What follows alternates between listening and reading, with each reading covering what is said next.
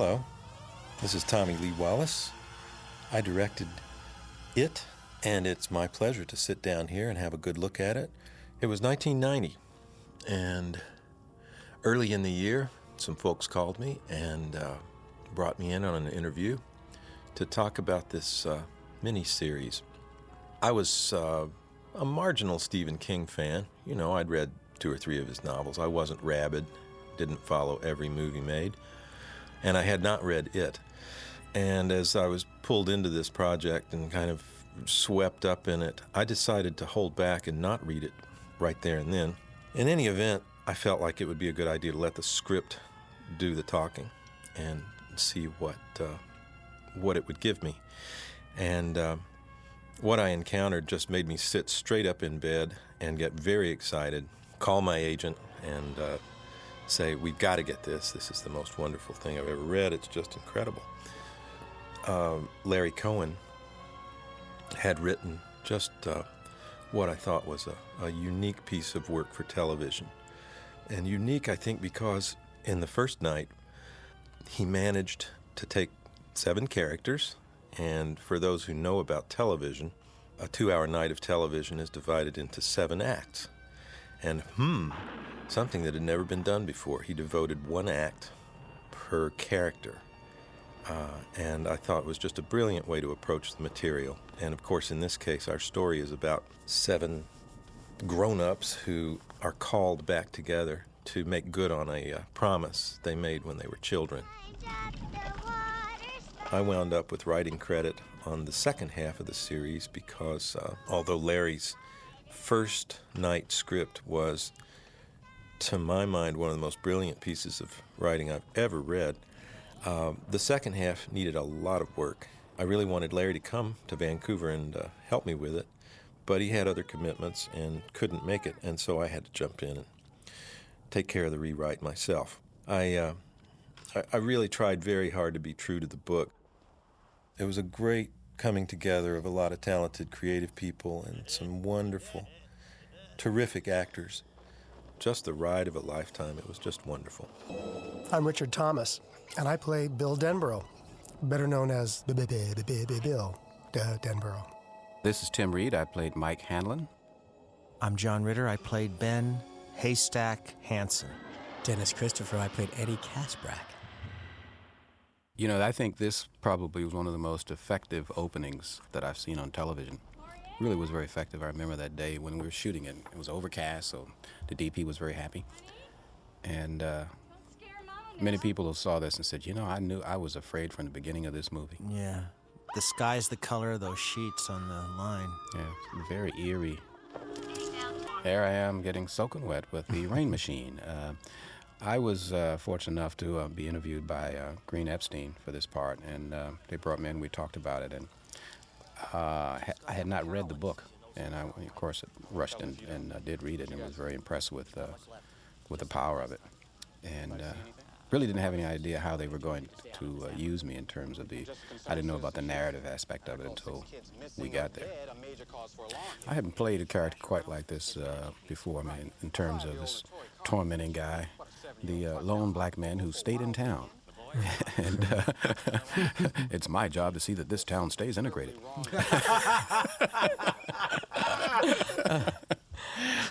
but uh, it was really an interesting character because he, he, was a tormented figure, and uh, to keep that. Also, I liked that, that Tommy Lee kept us uh, so that we didn't go. I mean, you're always concerned about how much over you go in and trying to uh, act fright. And I like that he kept us in a very organic, sort of natural flow of things. I was very, um, I, I, did not know anything about Stephen King from his books. I, the only way I was familiar with him was from films, which I know are so completely, can be so completely different from the books. I um, had lots of friends, Sissy and uh, Amy Irving, that worked in Carrie, and uh, got to see a preview of that when we were all young and crazy kids, and just loved that. And uh, and then Stand by Me. So I was a fan of his movie work. I wasn't really familiar with this, and after I got the part, I devoured the book and loved it. Couldn't imagine how they were going to make this gigantic book into put it in this format because it just seemed to me like it should be on for a week or a month. There was that much material and that much richness in it. So I was thrilled to be a part of this. Well, I just, um, I had never read the book, one of the very few people who hadn't read it, and um, subsequently did, of course. But when I read this script, I was just amazed at, at what a rich and exciting prospect it was, especially for a network television film. And the idea that it wasn't going to be done just as a two hour movie of the week thriller, but but full on and fully investigated with all the characters as as richly drawn as they I found they turned out to be in the book as well. You know, and I love the part. Not to mention Olivia Hussey. You know, I mean, I was such a Romeo and Juliet junkie as a teenager. Yes. Was there anyone that was not in love with Olivia Hussey? No, I loved her. Yeah, yeah. This uh, this cast was what cinched it for me. I mean, again, aside from getting to work with uh, Richard and John again, it was just everybody else in it. It just seemed like a, a, a banquet. I had not worked with Richard before, and uh, and certainly knew knew of his work, but uh, found him to be a, a, a real jewel in terms of his easiness, and really hit it off well with him. I was very I remember, Tim, remember in the rehearsals, uh, Richard had some comments about the script. And it's interesting because a lot of times actors just, you know, get into their own birthday, you know, here's the problem with my character. But Richard talked very intelligently about the structure of the script. And he hadn't read the book and he didn't really want to read the book. Um, just to, to work on the character. And I thought he was really, really smart, you know. And when I was doing the Waltons, I came up to him one day and he was uh, reading a book on how to speak Chinese. I said, "Are you going to China?" No, I just thought this would be interesting to read. And I, and and at that point, I put away my Archie comic book that, that I was carrying inside my script. I said, "There seems to be a discrepancy in IQ here." So there we were in Vancouver. We had a big cast, just a, an incredible cast of people. I was very uh, intimidated, to be honest. I was a little frightened that such a group of heavy hitters would be rough to work with on set. And irony of ironies, uh, the adults, uh, when we got them all together, they were just pussycats. They were all bending over backwards to make my job easier and to uh, make the thing go well. They got along, they meshed so beautifully. The surprise was the kids we cast relatively unknown kids. Jonathan Brandis was something of a preteen heartthrob at the time, but not a huge name by any means. And uh, so you could say the kids were unknowns. And it was the kids who got there and argued about the size of their trailers and just a headache on a daily basis because, uh, after all, these, these guys were, you know, 10, 11, 12, 13, 14, 15 years old and they worked hard to make it crazy for me. And uh, I thought it was it was just great energy on screen. Somebody else, you little cootie. I don't feel so hot. Jonathan Brandis and I did meet and uh, got along and visited and talked about it and shared our experiences about you know the different scenes and, and the characterization. Of course, we didn't get to play anything really together, and that was. Um, that was too bad. I think he was just as thrilled to have his part as I was to have mine. We all felt like kids, I think, and I, I think one of the keys to to the whole energy of the picture is that uh, it really brought out the childhood in all of us. I thought he made a great me, and not only that, a great himself. You know, I don't know how he felt about having a spot put on his cheek, though. You know, I mean, it's so interesting. Makeup artists work for hours to take those things, to make those things invisible, but um, I've managed to avoid that for for forty some years. I think if they did make it invisible, no one would know who I was. Poor Jonathan. He had to go in there and have that thing put on his cheek every day. I like the character of Bill a lot. Um, I, I, I, identify with writers. You know, I, I liked playing a writer. I, I felt that in some ways he was a surrogate for the author, and that I think, with, as with all the characters, a return to childhood trauma was at the center of the character. It certainly was for me. Uh, and the opportunity to, to go back in time and reinvestigate you know, the the the, uh, the traumas that give us the scars that we carry uh, is, is, dramatically really really interesting. I think everyone can identify with that. Any adult who really is willing to look back on their past. I really got to know Stephen King's work after I did this picture, and uh, and I've enjoyed them a lot. I particularly like The Stand, which I thought was a thrilling book, and I'm very interested also in his writing about writers maybe one of the reasons that I was so drawn to this particular character. I think that Stephen King has a fascination with what he does for a living.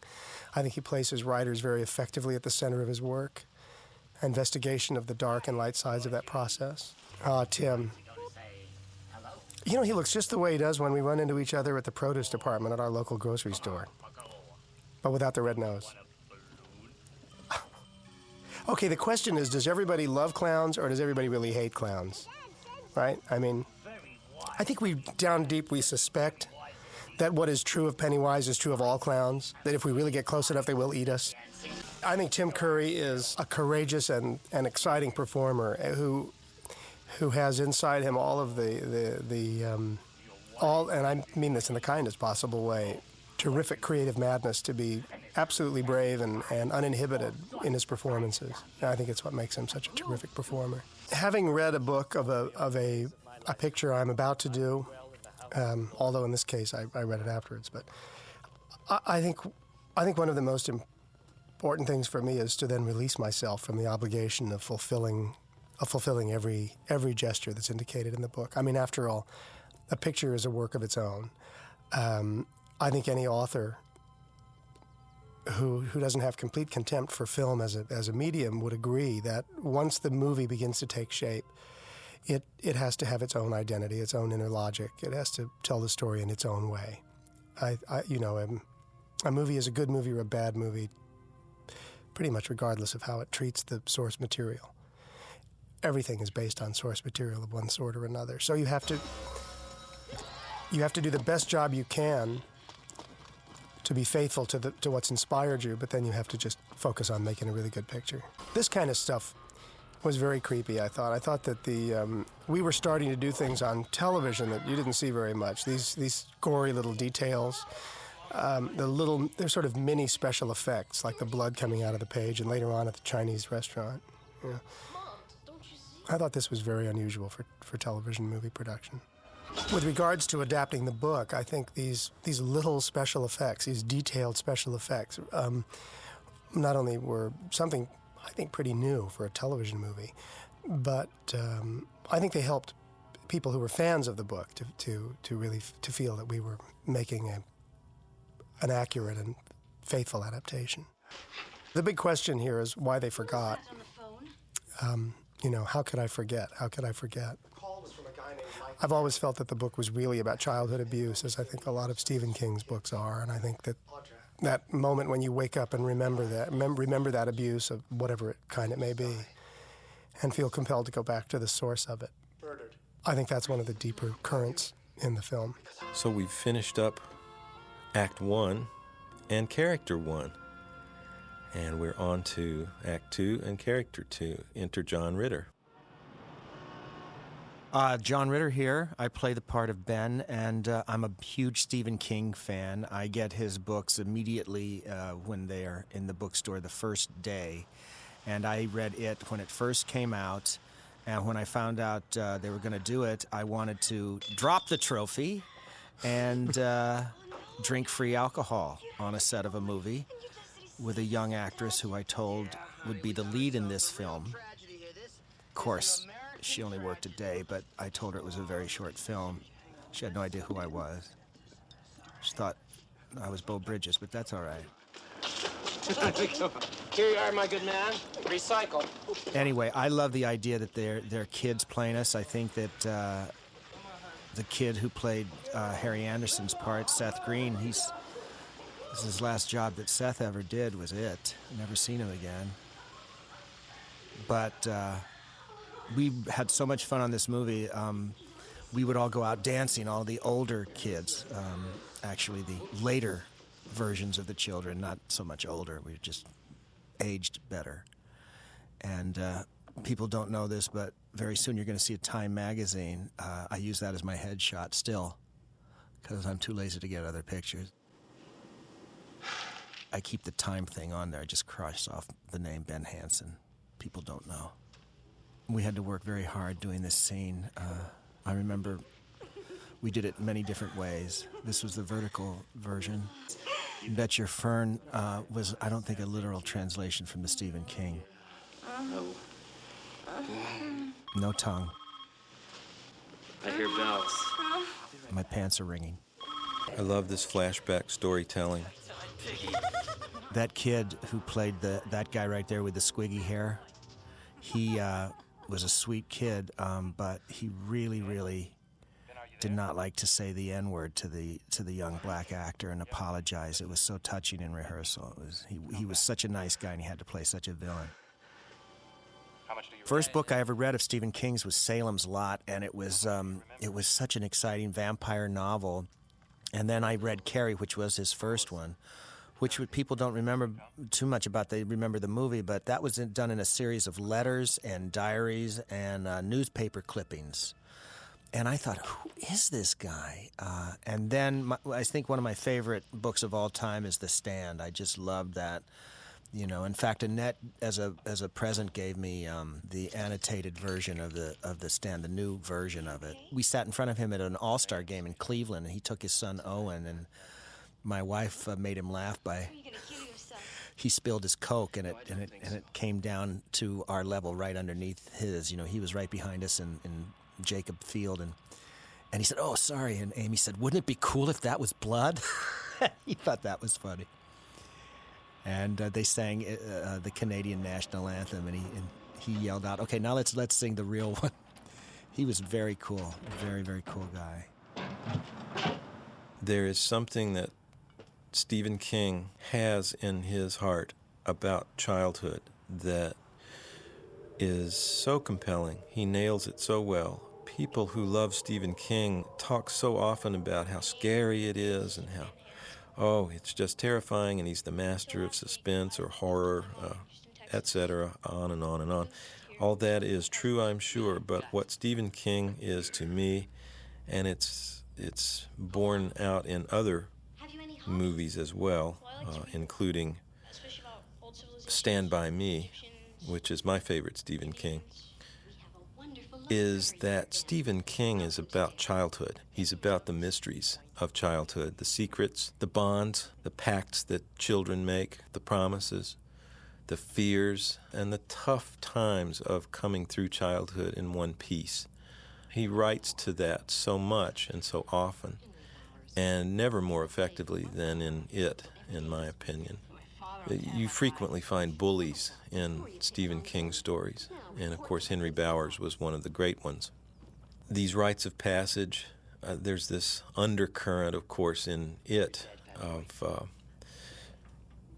this terrible plague uh, hanging over these children, sort of rumblings of uh, of uh, pedophilia at work here. I think too. It's very timely from a 2002 perspective with what's going on in the Catholic Church, but uh, you can run the whole story and kind of track it from that point of view, and uh, and the fears and the anxieties and and the traumas involved are all there. Um, but that uh, that looking back, that returning or attempting to return, um, i- is to me what makes this story special and what makes so much of what Stephen King does special. Well, so long, Ben. I thought these kids performed with such integrity. They, uh, for the most part, they were just getting started. They were on the set when the older guys were on. Uh, they were in school being taught, but Ben and I did some exterior. I mean, the young kid and I did some exterior work. He was a really great guy. We had a good relationship with him when we saw them. I'm not the first director who has has uh, said that sometimes you can just take a kid who never even been on camera before in his life, and because they haven't developed a lot of habits and mannerisms and and uh, behaviors and poses, what you get is true. They're able to stand up there and play a part and, and really become, in that moment, the truth of that character. And Brandon Crane was one of those kids. Um, I love his presence on screen. There's a pain there. Uh, remember that uh, when you have a portly boy playing the part of the quote fat kid. In the story, he has to endure insults and taunts of all sorts as his character. But the human being playing the part has that to deal with as well. And for an adult character actor, it's one thing. But for a kid character actor who's very fresh and new to it, you can see it on his face. Some of that stuff's real. And uh, it's captured there for always.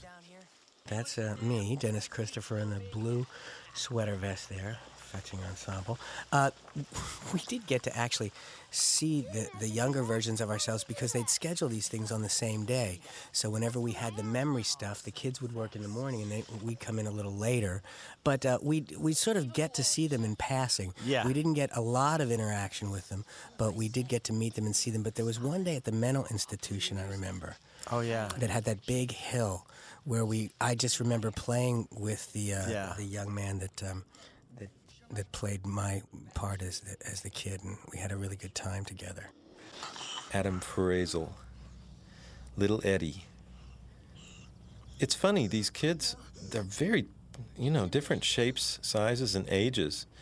You might not have thought going in that it could work, but throwing them together, it feels real to me. It's just like in my childhood. All the kids weren't the same height, uh, or even in some cases, playmates managed, you know, two, three year age gaps and, uh, and still played together.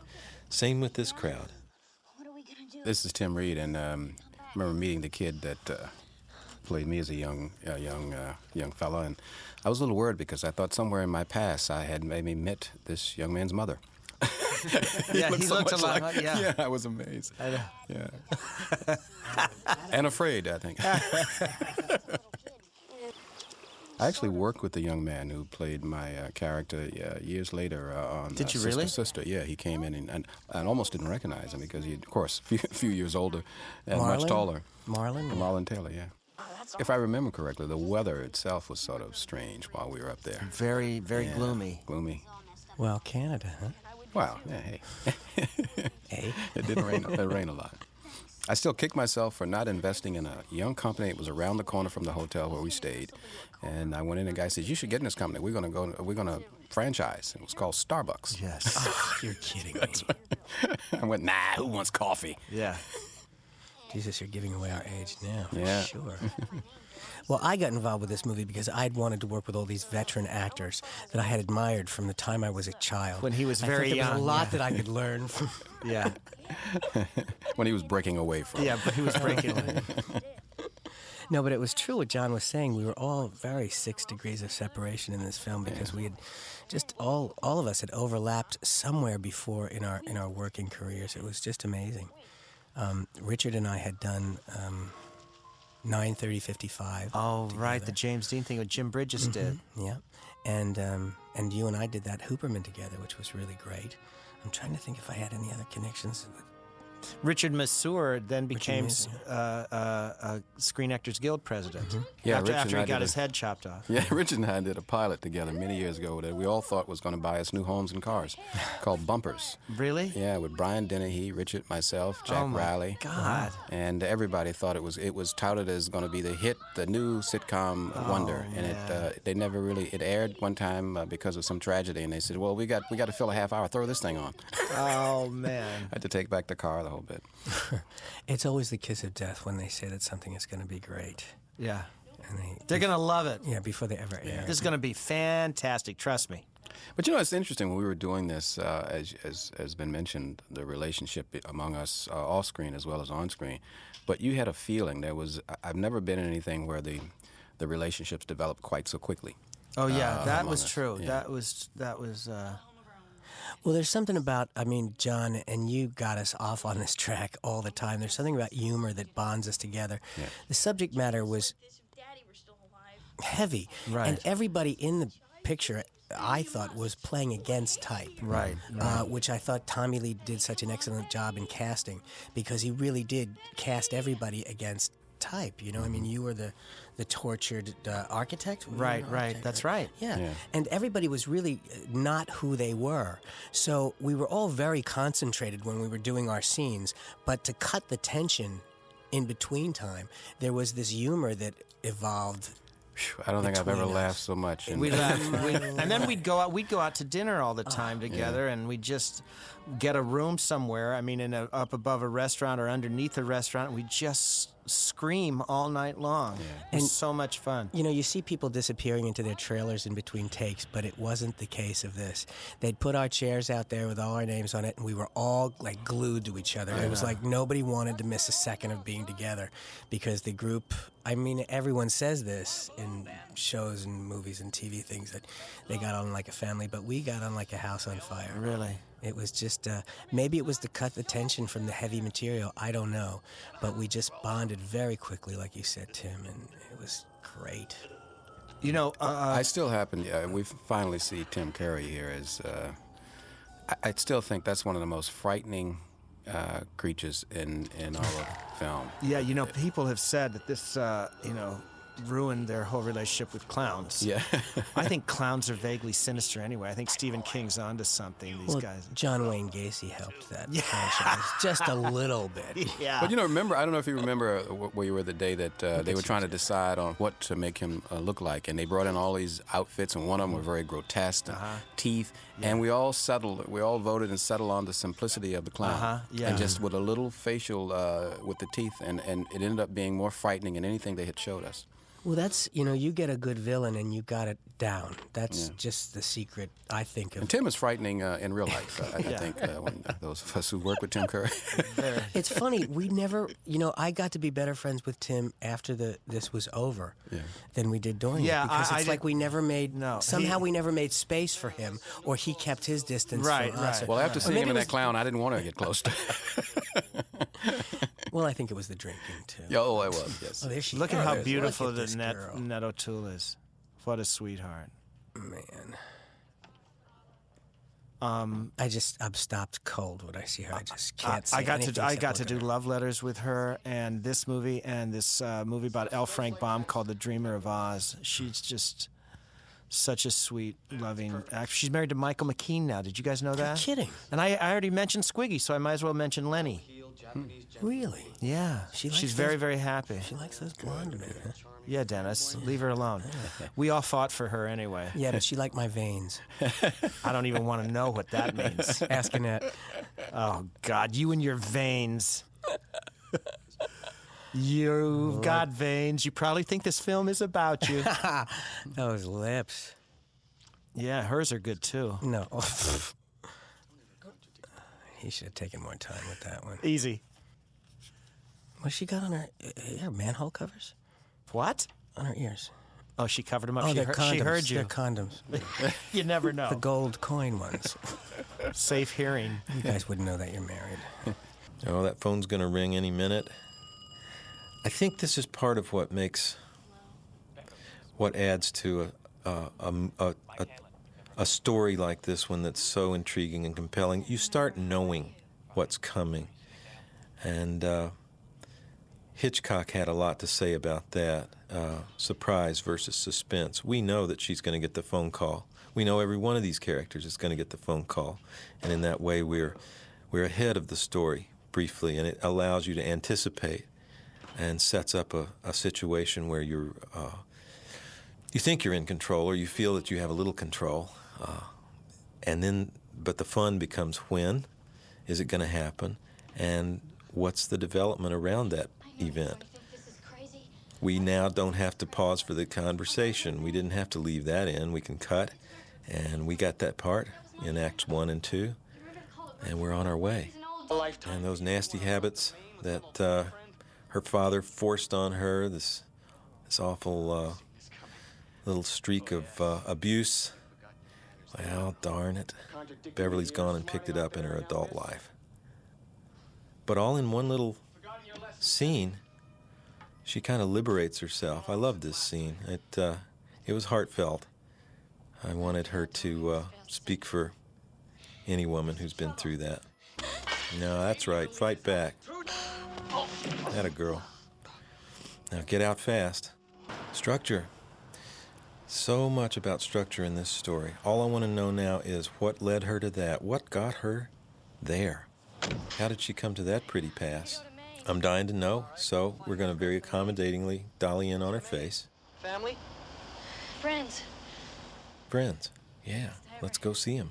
Let's go develop the story some more. Vancouver's a nice, versatile town, too. About the only thing they can't do is a motel.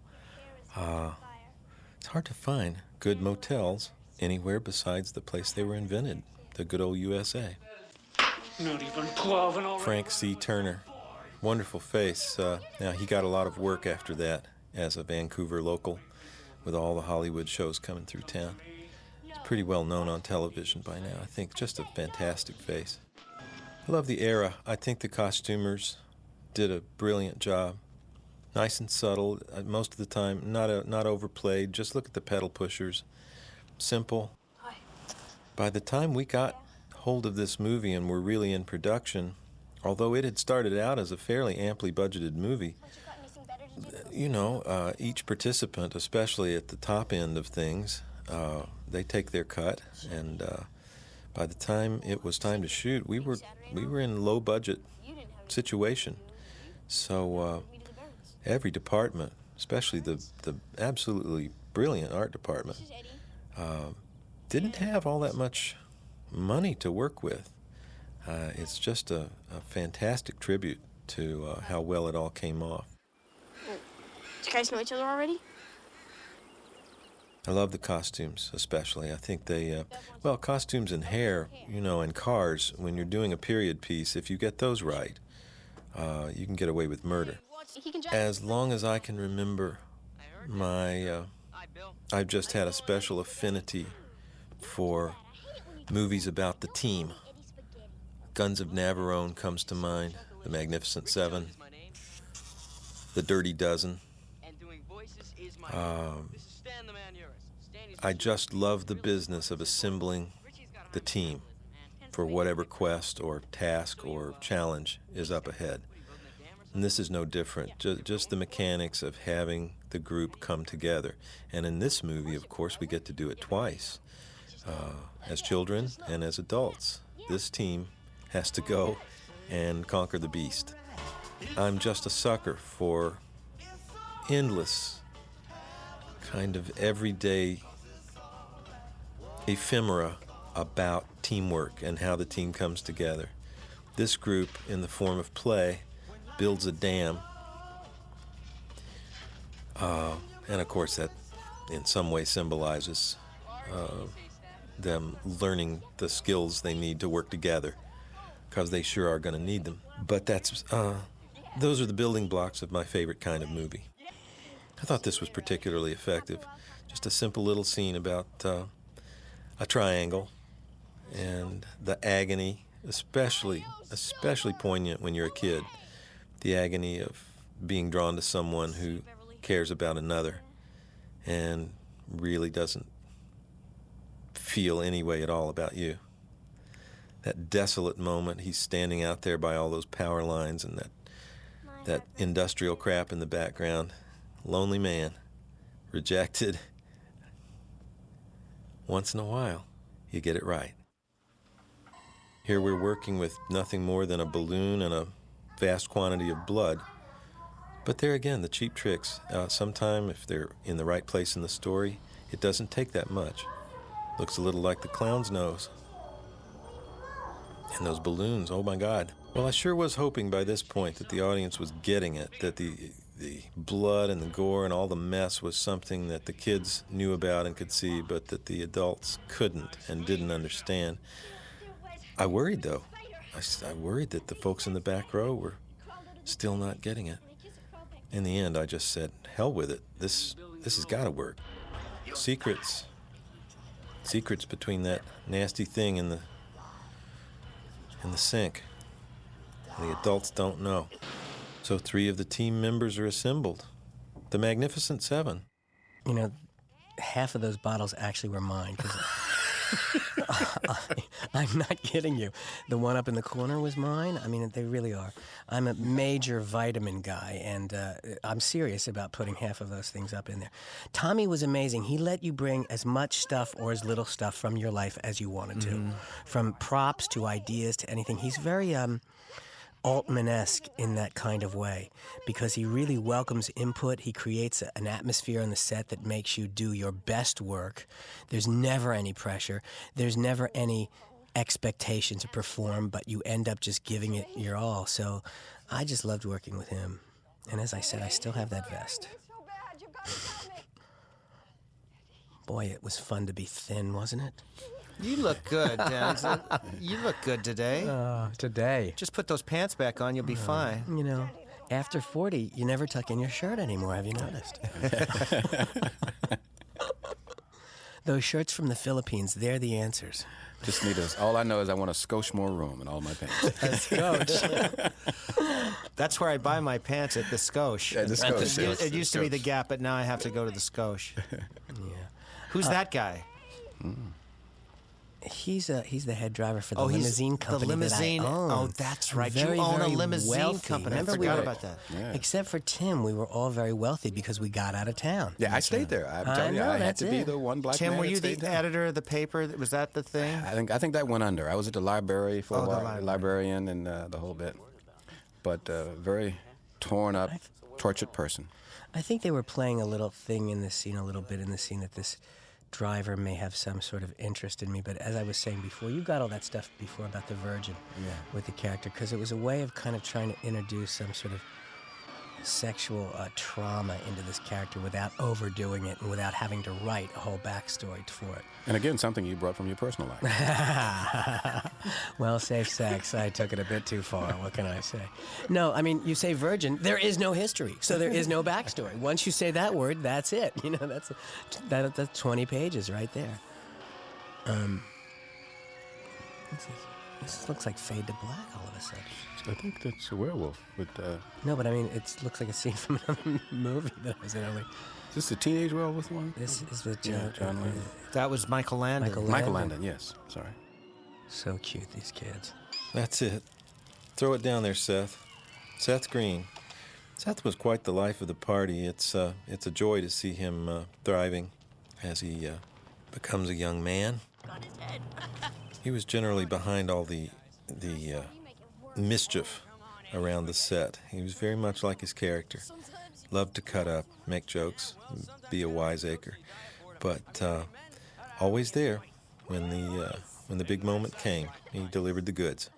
It's an interesting composition problem, uh, making a movie that really should have been a, a widescreen movie, a uh, Panavision style uh, 2.35 movie with all those characters. But the destination for this picture was television, which is roughly 133 to 1, the aspect ratio. Uh, something, just a, a, a, a, square that's been stretched ever so slightly.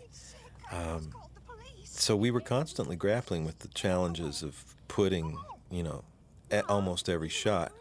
You rarely had a simple close up you always had to cram the screen with four and five and six and seven people, which uh, the widescreen format does beautifully, but is a much greater challenge on television.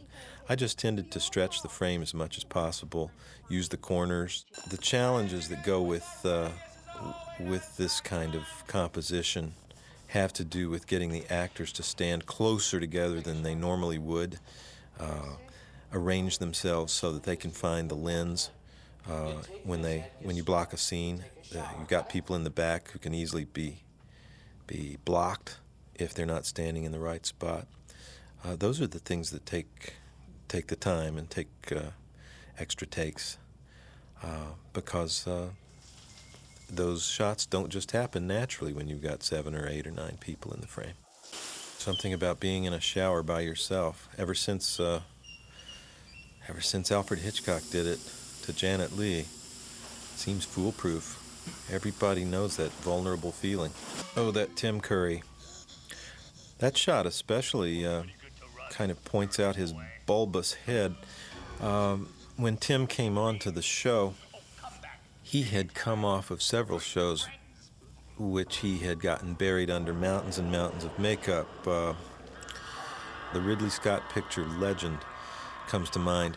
He um, he had done several. He had made a big impression uh, as an actor, primarily because of his incredible voice. He, uh, you know, he could do an incredible character buried under a lot of makeup. Uh, we say goodbye to Dennis here. I'll come back to that story in a second.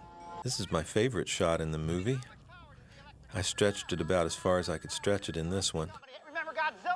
I mean, the planes couldn't stop him. The atom bomb. First, we start on the ringing phone, which we'll come back to, But you get him in front of one high power. and we work our way through Look, look, the creature is attacking the city. this TV studio, introduce the agent character there. Here we are out on stage.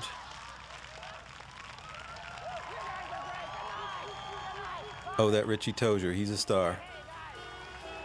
Now we'll go back backstage with him. Back the way we came. That phone's still ringing. And we know who's on and what's going to happen. Those kinds of inventions, you just can't do it with a conventional dolly. You got to have that glide camera to work with. To go back to Tim Curry, he came into the movie with the sense that uh, he was sick of all that makeup, and although he was being hired to do a clown, he wanted it to be pretty uh, minimal on the makeup because he just didn't uh, didn't think he could face another go around of all. You know, he just didn't want to be covered up anymore. He wanted to be Tim Curry. Um, in the meantime, before Tim had hit the scene, I had been working with uh, makeup people and uh, designers. Uh, Doug Higgins, the production designer, uh, and the storyboard artist. Uh, we'd constructed various ideas about what we wanted Pennywise to be like. And it certainly involved prosthetic makeup. the idea was that we would apply elements across his forehead and uh, certainly a, some kind of big nose and cheekbones and an extended chin and a, a big cap headpiece of some sort. And when Tim saw all this, he was just crestfallen. He just couldn't, he, really, really had a problem with all of that stuff. So I made a deal with him, you know, uh, if he would try all this stuff once and give us a good screen test with it, um, I'd let him try a minimal, minimal version where it's just Tim Curry in white makeup with the clown nose, and that's about it. well, Tim pretty much won that argument because of the force of his characterization of Pennywise was so eerie and powerful. Um, I had to admit you didn't need much. In the end, I insisted on the forehead, the bulbous head, just because I thought we wanted to push it just one little surrealistic uh, point over into uh, distortion. But Tim was right. Uh, his his own face in in that white makeup with the with the red mouth and the red nose was and the crazy hair was quite sufficient. Didn't need a lot of exaggeration, and uh, I think he uh, pretty well ruined clowns for everybody for the rest of time. All, all children everywhere have commented to me, and adults, that uh, oh, forget it, they just can't stand clowns ever again. Three, six, seven people in that frame, over the cop onto six, soon to be seven. So we've got four characters introduced so far. Now, understand? That means Now it's all about Richie. This, uh, we had many scenes. Uh, when you do a any any movie, uh, the director and producer are going to try very hard to make it an efficient shoot. The object is to pull those trucks up to a location and park them and work whatever location it is to the limit. To, uh, in Vancouver, we found uh, I, what I think was, um, I believe it was a mental hospital that had been abandoned. And it had a vast underground network uh, of uh, tunnels and the like. And oh boy, what a treasure trove. It gave us cafeterias and school hallways and um, various exteriors and, and things on the school grounds. And then, of course, the tunnels, uh, the tunnels inside. Oh, hey, hi. Remember Cigarette Man? Introducing William Davis. You will recognize him as Cigarette Man from the X Files. Here he's the principal of our school. Like many other Vancouver uh, character actors, he just received a uh, windfall of work, if you will, during the 90s from uh, productions heading northward uh, to take advantage of the exchange rate and work in Canada. What uh, Hollywood is very rightfully concerned about now, and they're calling runaway production. Tim didn't need much direction. It was just all there. He had worked it out, and man, he was terrifying, just terrifying every time he hit the stage. Secret, it always comes back to the secrets and to a fundamental lesson I learned from uh, an editing teacher in film school. It's not just about the action, it's so much about the reaction. Don't forget your reaction shots, kiddies. And it's time to get up close and personal with Tim Reid's character and his childhood counterpart, Marlon, Marlon Taylor. I love that little reaction. How long are you going to be in here with me? And Henry Bowers has a little smile. Could be for the rest of time for all he cares. There's lots of humor floating around. Uh, witness the airplane and all the little reactions around it. Uh, I think it's important in a scary movie. You need humor uh, all along the way, just sort of hand in hand, carrying you along. It can't all be serious or there's no relief. You don't get a chance to breathe. Oh, and Henry Bowers, God, among all his other faults, he's a racist too. My God. Cherry bomb. Oh.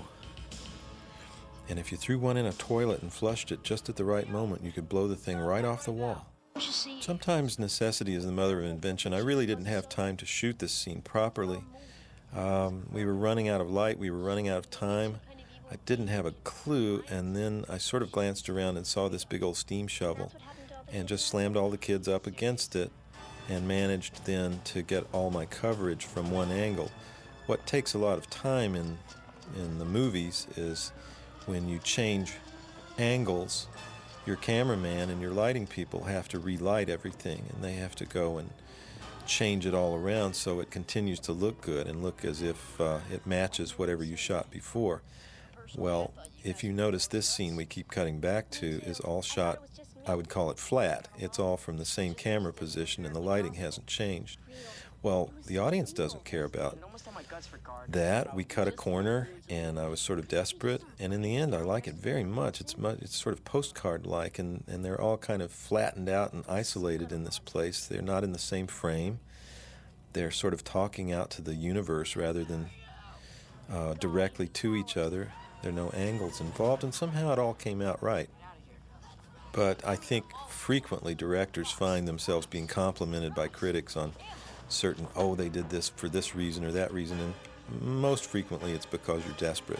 Anytime we can get to something resembling a Western, I'm happy. you know how to 'em. Jarred Blancard played Henry Bowers.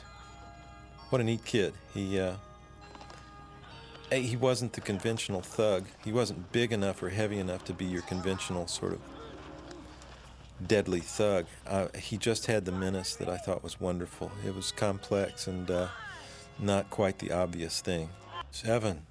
Now they're complete. Love it. The team is complete. Pinnacle moment in the movie.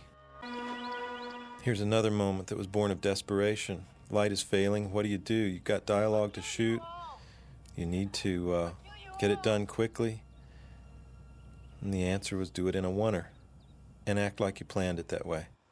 And in a funny way, you glue them all together into the team that they are now. It. The monster gets a name. That's what happened back in Georgie's room. They're all having to admit it. What's been going on? The only holdout is Stan. This was a toughie, getting this picture to come to life. It would have been fun to have spent another $100,000 and several more days getting this whole thing to uh, be even more convincing. I think in the end we got, uh, we, we gave it enough to make it scary. Oh my God, he's coming right up in our faces. That's scary. But it's tough to keep that illusion going that he's, he's in the photograph album. That's very hard without more coverage and more trick shots. Okay, I got that. Yes. Very ritualistic. Saw it too. So much about the group believing and galvanizing themselves together. Really, the meat of this movie is about that phenomenon is that the group had to come together. They had to get on the same page before they're going to make a commitment. And here, the commitment, the, the, the question is asked and the commitment is made that carries them throughout the rest of the movie. Jonathan was beautifully effective in this moment. I'm happy for the success he's had too. We worked together again on a uh, television uh, remake of Born Free, uh, called Born Free: A New Adventure, I think. Uh, when he was uh, 18, we went down to South Africa and made that. It was great to be with him again. Boy, I wish I'd had a gang like that when I was a kid. We played Monopoly on the front porch and kicked the can in the summer times and went for ice cream, but it was never as cool as this. Of course, we never encountered a monster like this either. The ones we ran into were much more worldly. One of John Carpenter's favorite tricks is the old what's in the frame gag. Well, let's see. That must have been number six because Stan is number seven. So somehow we skipped one back there.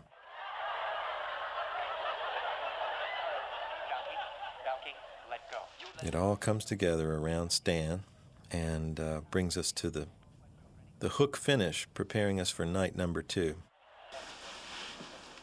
Main thing I wanted to convey was that even though Stan is having a life here, it's it's not it's stiff and strange. There's something not altogether kosher about it. It's the lamps in his house and it's all kind of strange and gets stranger as we go upstairs. We're supposed to be getting this creepy feeling that uh, nothing about this is going to work out quite right. Even the lampshades are a little screwed up, tugging the ear. Ben Heller, young Ben Heller, Richard Masur worked on that together until they had it. And the way they walk, this is good. Richard really captured the way Ben did this when he walks out of the room here. Automaton kind of walking. Doink, there he goes. Now, look at that. What a weird place. This is sick, deeply sick human beings operating in this environment. This kind of weird furniture and this whatever all that stuff is. And it's all because of his childhood. Hmm. That's it. It was meant to be. You, I, I think it's it's a blessing and a very lucky thing when a director finds himself with a cast who are creating characters that he can love and nurture. It isn't always the case. These kids drove me crazy as actors on the set. They were kids and they were noisy and they were always, you know, their attention span was about eight seconds. But the characters they created were so right and the tenderness they showed each other and the way they took care of each other, really as actors and as characters, was so touching. I think it got on on film. Maybe the reason, or one of the reasons, this movie was as successful as it was, is bound up in the way they really bonded, and the way they made their characters bond, and the way they looked together as they do that. You can't, body English doesn't lie. You can't hang around that way and lean against each other and put your arms around each other unless there's something at work that's genuine. And I think there's a key to the success of this picture in what they were doing together. I, looking back on it, I just love these kids. I, they're both the actors I'm grateful to, but the characters they created, it's such a poignant reality that I think is what uh, Stephen King was alluding to constantly in his book, and perhaps that's a key to uh, to why it succeeds as well as it does.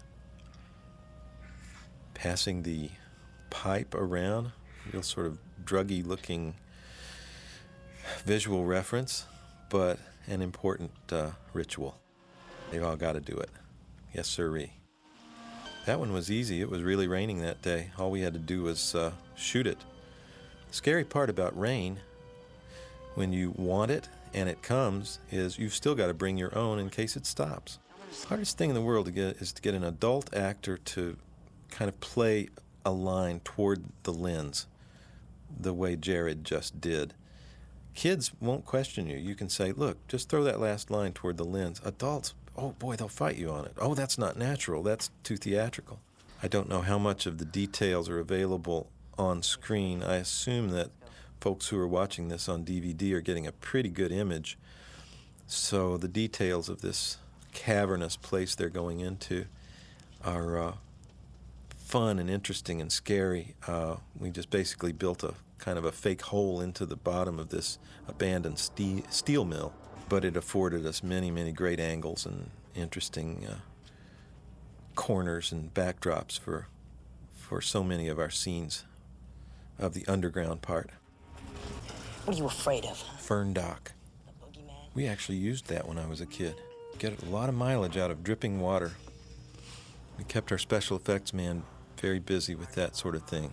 Okay, we need dripping water here in the background. Quick, throw a light on that. Let's go. Smoke constantly. You get ready to shoot, and then you had to smoke up the set so that it would catch those all these light beams. We worked hard on this little, uh, really very simple bit of special effect, but it was sheer hell getting. Uh, the the cameraman invented a little dolly that would run along those pipes.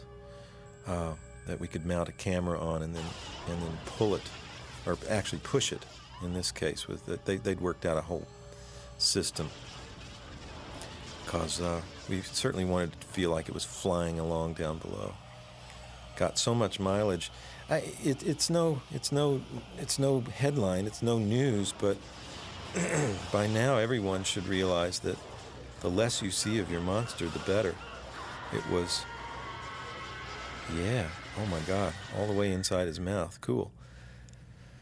The uh, less you see of your monster, the better. It was with mixed feelings that uh, at the end of this movie on the second night that I finally kind of had to reveal the monster and do some combat with the monster because I think the minute you get there, the scare power goes down because you're no longer working with your imagination and the imagination of the audience. You're showing them literally what's what. And that just isn't nearly as scary as all this kind of stuff where the uh, it's what you don't see that scares you. This next sequence is a perfect example of that when uh, when the monster comes and, and takes Belch away. Uh, all we see really is a, a glowing light in a pipe. Oh, we've got to get to the centrum first this uh, this wonderful set that uh, that the uh, Douglas Higgins and I came up with. Uh, we just needed a stage, a place to stage this action, and this this delightful, marvelous set that's sort of down in the dungeon, as it were, has a temple-like quality about it that makes no sense at all, but uh, seems to work. Jarred's spooky. He's so intense. I love this. Yeah, not much to it. Just a a light and a perforated pipe, but uh, it's what you don't see that scares you. I found this to be the case in the, in the book as well. Is as long as I didn't know what it was, as long as it was something that was so powerful, it just kept dealing with your mind and messing up your head and manifesting itself as whatever your worst fears were. I was totally magnetized and intrigued then we finally get to the end, and it it has to come to something real and final, or so Stephen King felt, and uh, that was the more difficult. We'll talk a little about that when we get there. Look out, Henry! You'll never be the same. He looks like one of the Lost Boys in Peter Pan, or one of those weird creatures out in Pinocchio that turn into a goat or a pig or whatever it was. That's it. You better get right in the center. Need all the strength you can get to withstand whatever this thing is. I thought this was quite effective with nothing more than smoke and mirrors and a little kind of phony set piece thing that uh, was just amounted to some fiberglass and cardboard. Once again, the eeriest stuff is sometimes the simplest. I found uh, when we returned to this as adults down in night number two, I thought the eeriest moment was when this little boat comes floating down that thing. Well, there's nothing much to that but a piece of monofilament on a on a you know a, a wire on the on the paper boat. But my God, that was terrifying. Yeah. Smoke is always helpful. I got my fill of it back on John Carpenter's The Fog. Uh, boy, we got our we got our merit badge uh, in the smoke world on that movie. Hang on. No bell. Little rack focus. The language, basic language of movies, it sure comes in handy to be able to do those little rack shots once in a while. Oh, that was a bit of magic. Switch actors right there in the same shot. That's good. Uh, the audience doesn't know that, but I think those subliminal things come across.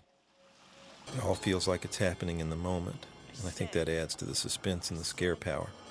This POV effect in general, to me, uh, I woke up to it on uh, Halloween.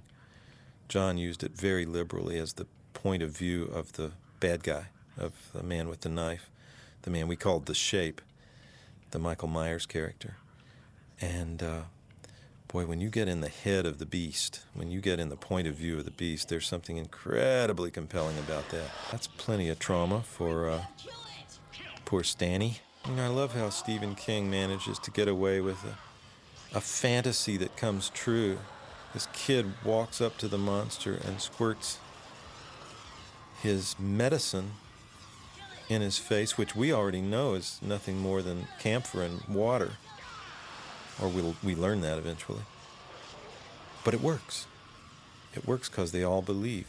That's the stuff of fairy tales. That's all the way back to Grimm's fairy tales and simple uh, legends that were passed down orally. Get that nice hothead crane going again here. Get down low next to the water. Something nice, sweeping.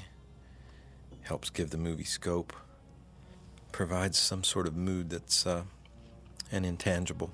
The poor guy that came out to operate that on this day was not very experienced, and we needed this shot so desperately. It just had to keep rotating around and around. We've got this hothead in the middle of these kids, and the camera is just supposed to keep going around and around and around. And this guy didn't know exactly what we wanted. And on one side, uh, Richard, the cameraman, Richard Leiterman, is whispering in one ear, and I'm whispering, pause, in the other ear. Pause. Okay, now, hold. Go, go, go, go.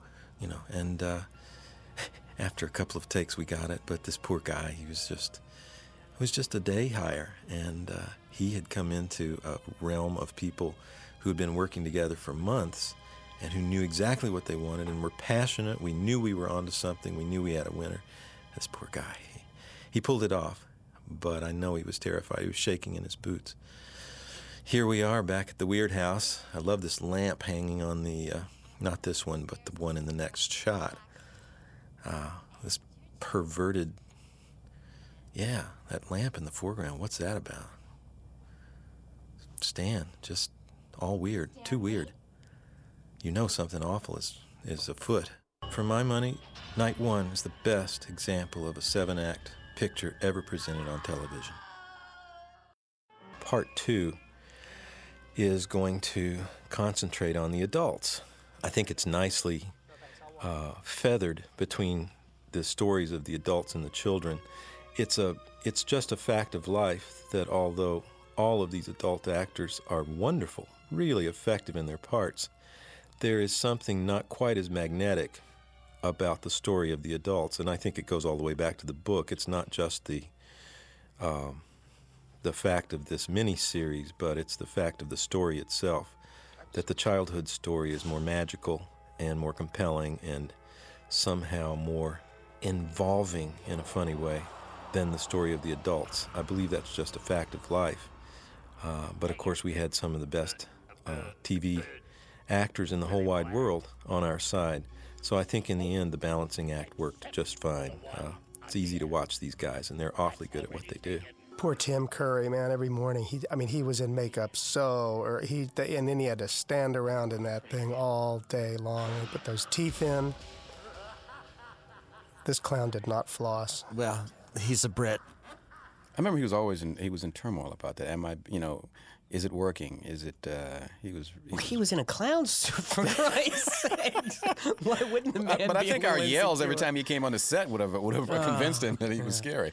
but you know, you're the only person dressed like a clown supposed yeah, to be yeah. being the ma- master villain of a Stephen King novel. You're a little scared about it. Also took quite a quite a bit of time to get him in that makeup yeah. every day. Bill is the Stephen King character, you know, the, the horror writer, and I love that they they printed all these little novels up for him. Smile, the glowing. Yeah. And soon he's going to see his old buddy Mike. There, there, there you are, Timmy. Just where he left me when uh, I was at the library when he went left town. Same sweater. Yeah. for me, the key to this picture and the key to the experience of the process of making this picture was the chemistry between all of us.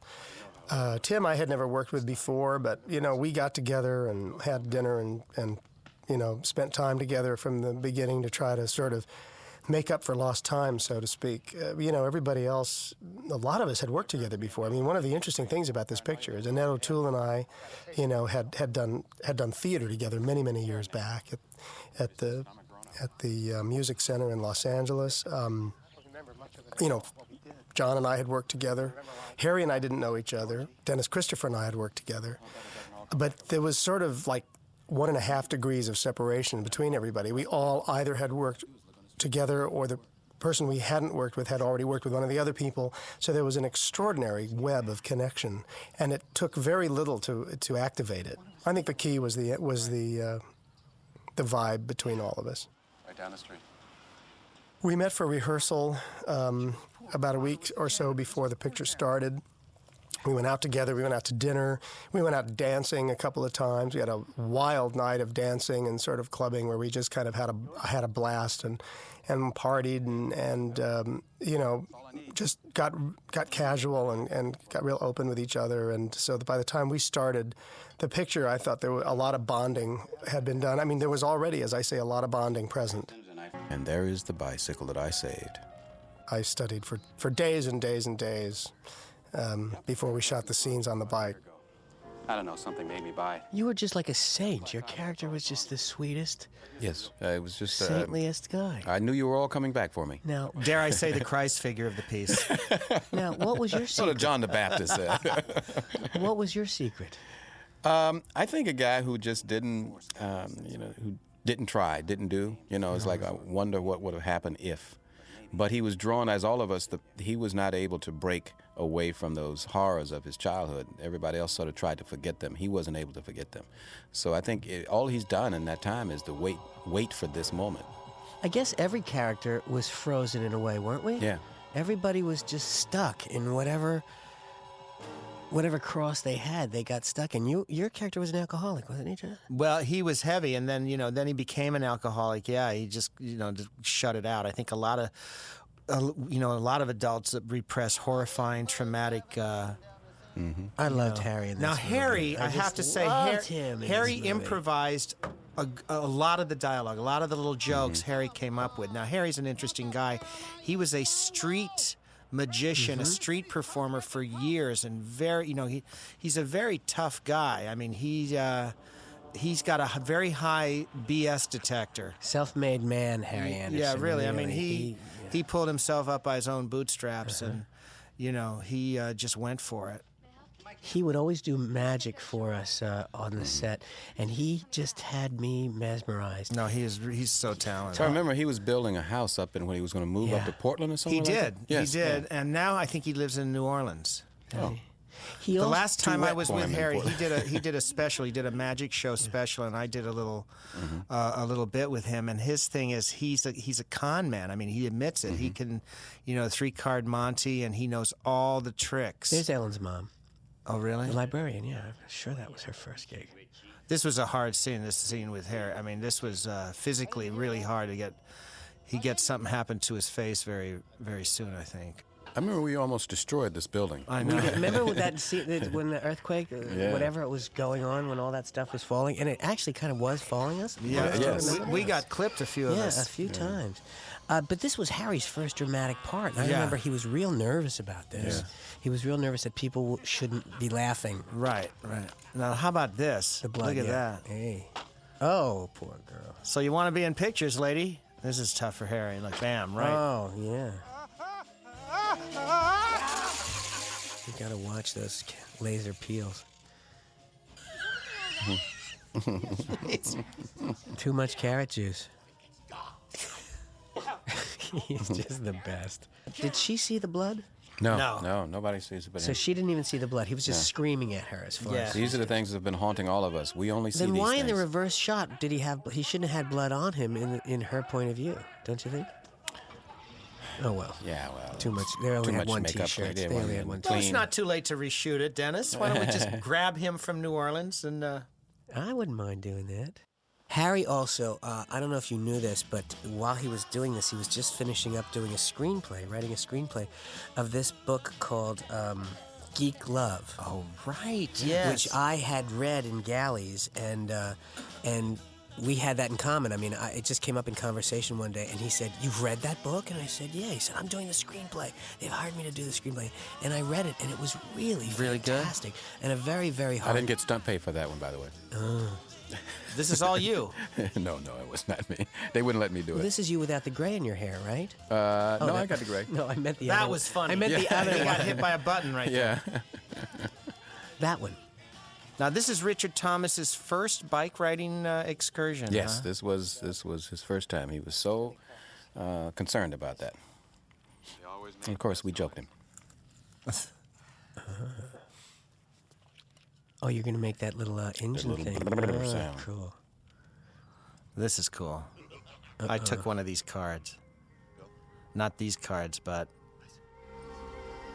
I see it. Some of the credit cards from our those uh, card. That one of those guys. That's Yeah. Oh, you did? That, yeah. Yeah. Oh, nice one. They're all coming back to Derry now. This girl driving me uh, was a stand-up comedian, and she was hilarious. I'll call you from the hotel. Look at the size of that cell phone. Look at that cell phone. This is the '90s, early '90s, 1990. Well, they've cut her out, John. No, I think she's in at the end. This is in Vancouver, Lionsgate uh, Park. Really beautiful Yeah, up really here. great park. Happy plants.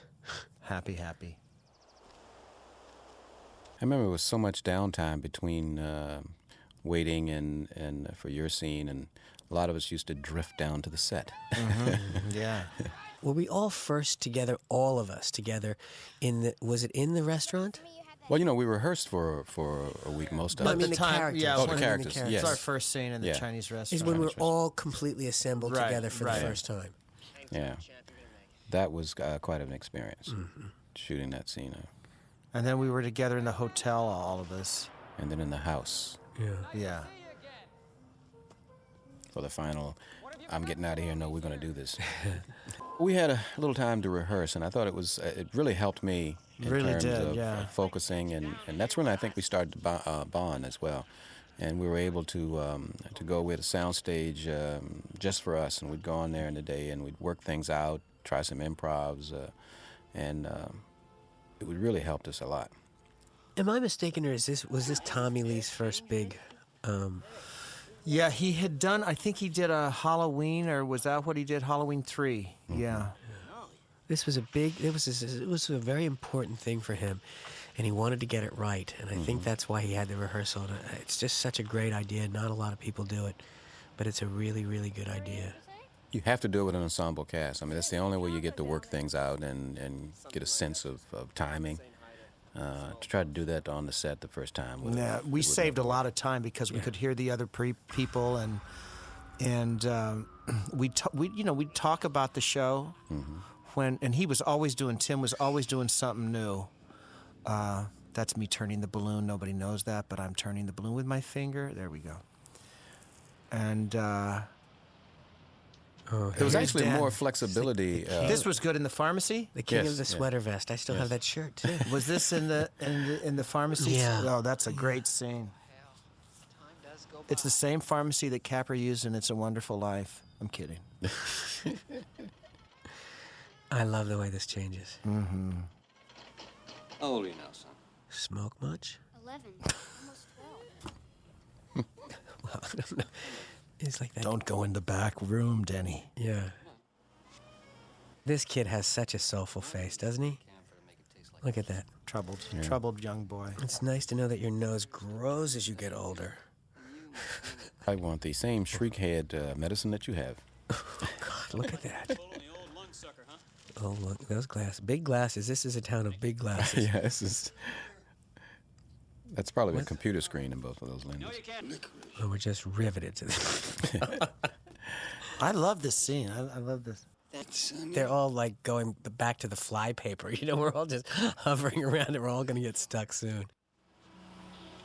Wow. And in perhaps on night number two, especially introducing these characters, we got to shoot some close-ups and establish these fabulous actors that we that we had in our movie.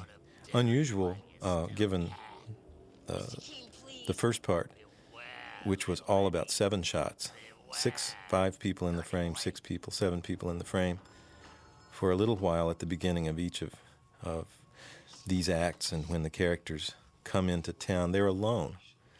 Uh, they come from isolation before they rejoin the group, and we get these big clusters again. Again, there's that overcast sky. It just stayed Yeah, that way the whole just time. we were white there. sky. Yeah. And this is Annette's uh, bit, isn't it? Where she goes home. The blood house. By herself in town. I very much wanted to put her alone here. Same background that Ben had when he was a child. Trying to help the audience remember where they are, give them something to uh, remember by.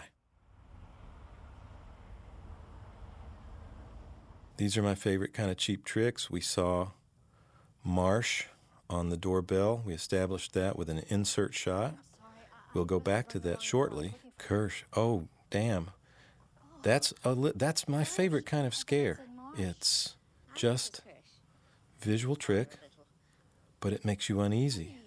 What's the reality? Something's wrong here. Something's definitely wrong. Don't go in there for God's sake.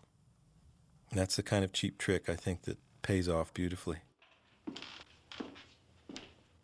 Her scene uh, as the little girl with the blood in the sink and the, all of Yeah. that stuff just flips me out. But you know, he did something very similar to that with in Carrie. I mean, it's you know that whole kind of pubescent girl face. Is it is it her fear? Is it her imagination? Is her it, is it her first period? Yeah. Or is it really happening to her? It's he has used that a couple of times, and it's always effective on me. Yeah. Always. So I saw anytime you you juxtapose that kind of scariness with children, it's all it's you know that's why I like that that opening scene when you see this Right. little kid and you see him for the first time, um, and adds an extra fear factor, and uh, that was and then also the the restaurant scene, although it was it was very difficult to shoot because we had to do it in sections, but when you when it plays back, I think it's one of the more poignant moments. I think that's important too. It's the delayed, the deferred effect. You just know something horrible is going to happen in there, and it doesn't happen. It makes you nervous. It puts you off. It gets the audience in this uneasy frame of mind. They keep anticipating something, but they're not sure what. And then, oh God, it's right at the point of the greatest order. It sneaks up on you. Something wrong here. Oh my God, what's wrong with her teeth? I didn't see them very clearly, but there's something awfully wrong. And it starts creeping up on you. That's that red ginseng tea. Yeah. Very thick. Oh, there's the Tim Curry teeth. Yeah. You know, they don't hit you over the head with this either. It's kind of subtle. To stay will mean worse than your death. Pennywise, he's back at him again. Oh, God. making trouble, creating these horrifying things for them to deal with, trying to divide them.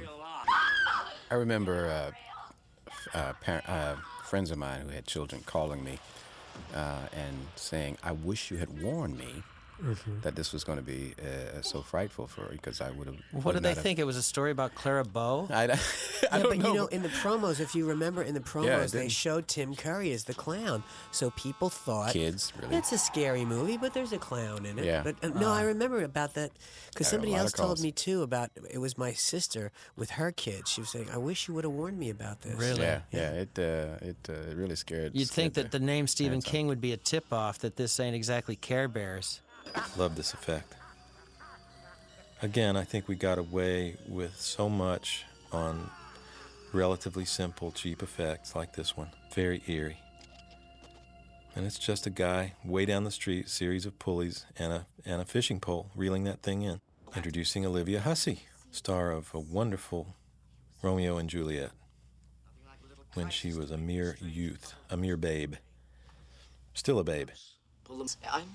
This entire storyline here, uh, Olivia did it beautifully. Uh, it's troublesome to me. I, I followed as faithfully as I could what the book was was trying to do with this this uh, connection between Bill Denbrough and his wife and her desire to, to come and kind of rescue him. And in fact, she turns into the victim and has to be rescued.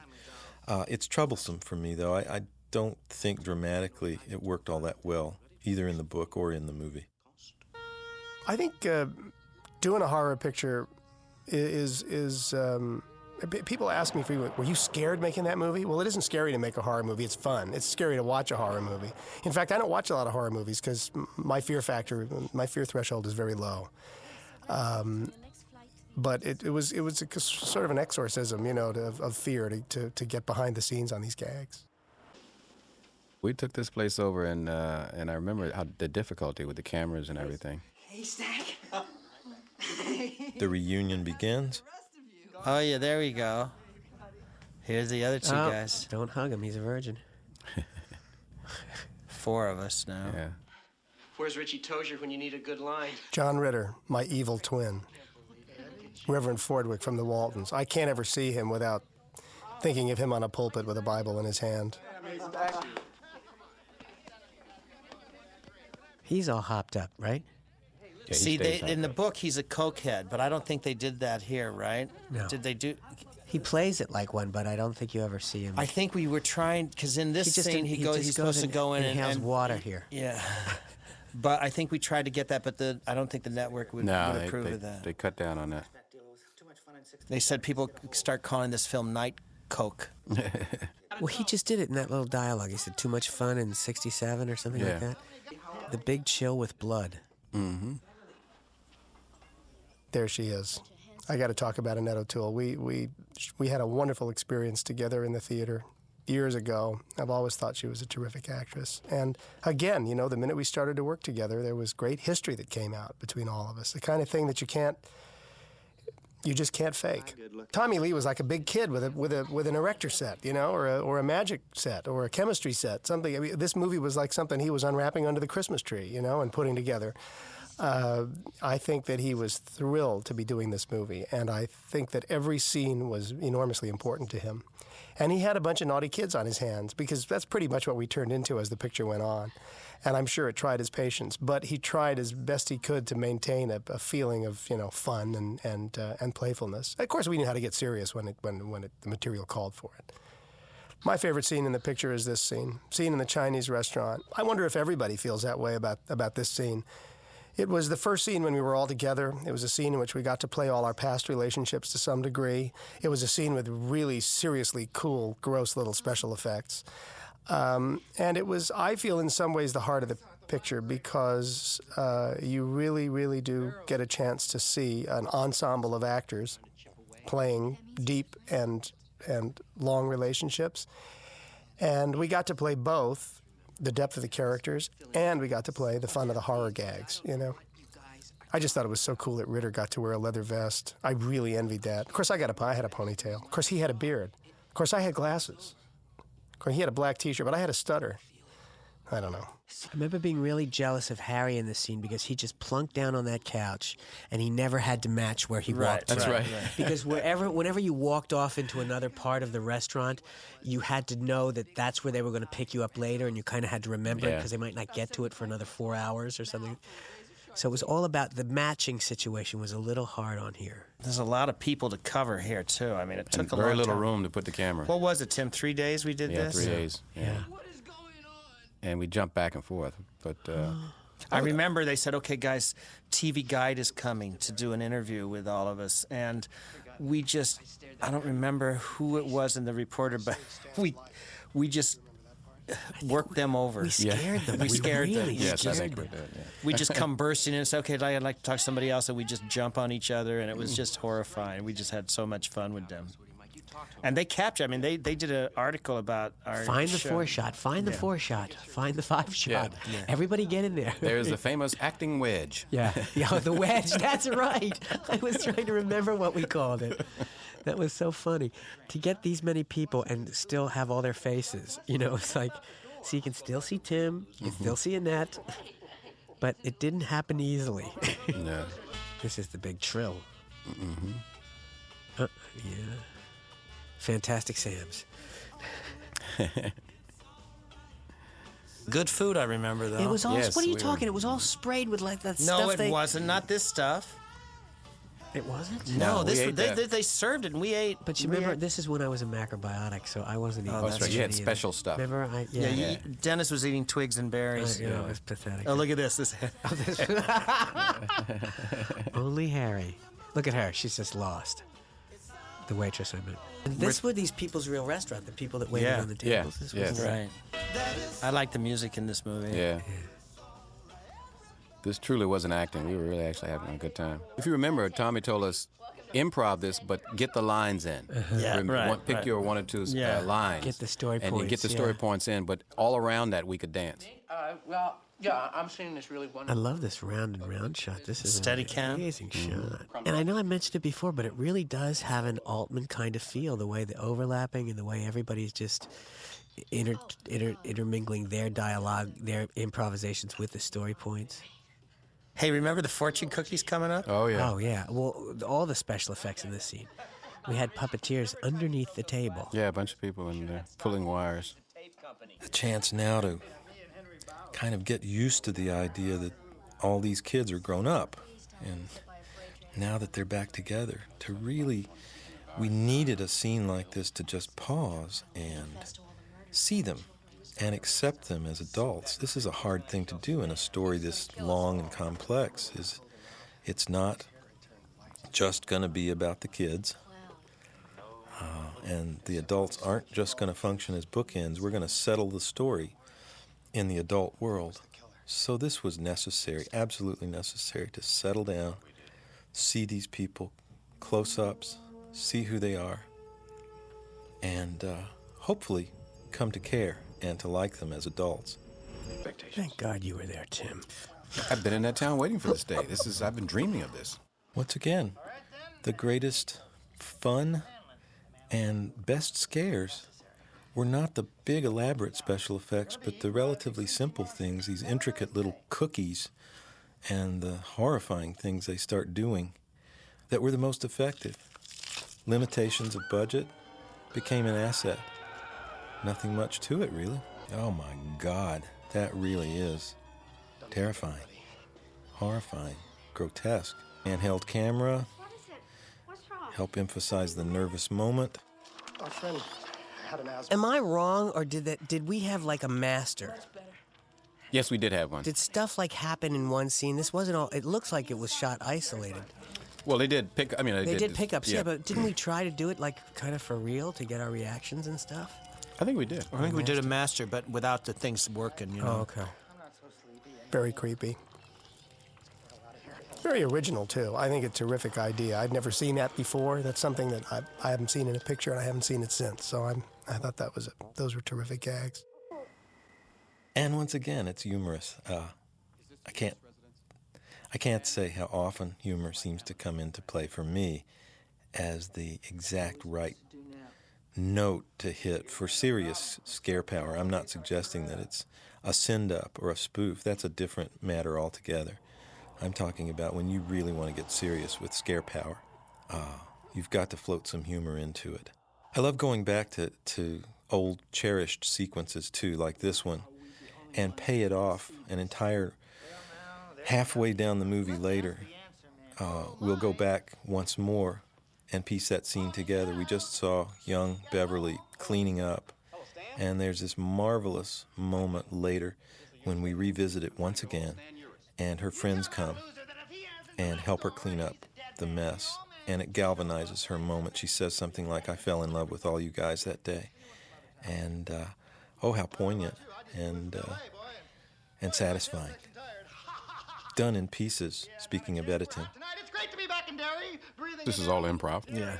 No, Did they make us take out all of our Pierce earrings? Just you. No, I mean he's Pierce too. Oh, wait a minute. He is the brother I never. That's so funny. Harry struggled with this monologue. He's the funny man, and he was supposed to be setting us up for a the big, terrible letdown news of Stan's death, Stan's suicide. It was rough for him because his humor is different. He didn't spend all of his time doing stand up, so it wasn't like that was what he was known for. But in the end, I thought he just did it brilliantly. It came off well and was a good setup for this that follows this, this awful realization that they're in trouble. I don't think I shaved in the whole picture. you couldn't afford razor blades. you paid for that And I got that Chinese dinner. Bad dye job on the side. that little uh, baby powder brushed Baby into powder your hair brushed in the with hair. a toothbrush. That was Tim Curry's real hair. He had to shave his forehead back. Stan was the last one of us to see it that summer.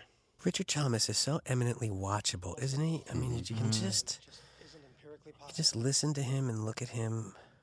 Tell me any story there is. And as the group leader, both Jonathan, the younger Bill, and uh, Richard, as the adult Bill, both have they they they have this sterling sort of leader Boy Scout quality that comes quite naturally to them. There's a sincerity there and an integrity that is just unquestioned, and uh, it translated, I thought, very well from uh, from boy to man. It is kind of interesting that most of us have a light, you know, comedy background in, in many ways. You would think they would go for heavier actors. Yeah. Well, I think Tommy noticed that uh, people that are comedic have big demons inside them, and he tapped into that. I think in all of us a little bit. I was really impressed that Stephen King allowed so much flexibility with uh, with the Mhm. book. You know? hmm I think he knew you. You just weren't going to get all that into it. Yeah. And uh, Do you remember the giant turtle in the book? The giant turtle, that the, the, the, the, the wisdom Wheel of of the world. of Life Oh, or yes, something yes, like yeah, that. yeah. yeah, yeah. I was I wanted that to get in, but they said, "Are you out of your Well, mind?" they, they shot their wad on building that know. spider because although it didn't, we all didn't like it. It was huge. That Oh, set was huge. And they sold it to a film company in Nagasaki for fourteen million dollars. No, no. And that spider was operative as well. Yeah, I know. I was really frustrated, I angered by that because see, I never saw the the actual spider because I wasn't in the cave. I was. Oh yeah, right. You were in the hospital. hospital. So I never, after all 'Cause- that, I never got to see it. Henry Bowers stabbed you. Yeah, that's right. Things expand now. We're hanging out with the adults, coming to some truths that they weren't really telling when they were children. Elements of therapy come into play here, group therapy. Come back and come back and tell the truth about what was happening to you when you were a child. Anybody else? Don't open that. Measure for measure. That was cool. I enjoyed this. I loved those books coming off the shelf. I thought that was neat. Uh, this is where we I got don't- beamed and we- stuff. we isn't all it? got- we all got They never tested any of this crap, and Oh, this no. stuff No, was we all got flying clobbered, and then you know, the it's like little tiny paper cuts on the neck, which you wouldn't think of. How'd you get that? Oh, I cut myself on paper. and on it your was a one-time only thing too. One time only. I tell you, we wrecked this building. Oh yeah. It, it actually in real life was worse than it looks here. I love this part. Yeah. It was really a mess when it was done. When it was Yeah, done with we, we wrecked that place. But I think the books were the prop books because they had to be. You know, you asked that question about what it's like reacting to something that isn't there. You know, I've been in stuff uh, like that where you're the only person on camera looking at the whatever it is that you're looking at, and you know, there's a blue screen in back of you or whatever. You, um, but uh, there's something when you're doing it in a shot with five or six other people standing around you that are doing the same thing. It's sort of like there's an energy of pretense that's created or something. Yeah. And everyone is so focused on it, and there's a feeling there in it. So it's kind of easier to do when you're doing it in a group than if you were just there on your own. I don't know why that is, but maybe it's just the the energy of all the people involved doing it at the same time. I like this movie because it reminded me that acting is pretending. Right. Because we all think that acting is such this incredible artistic expression. Well, it's pretending, you know. It's it's probably the reason why we all started to do it to begin with. Yeah. That's how I explained it to my my kids. Who are big. I have three kids who are big now. One little one who you know it's going to freak her out when I show her this film. She's about four now.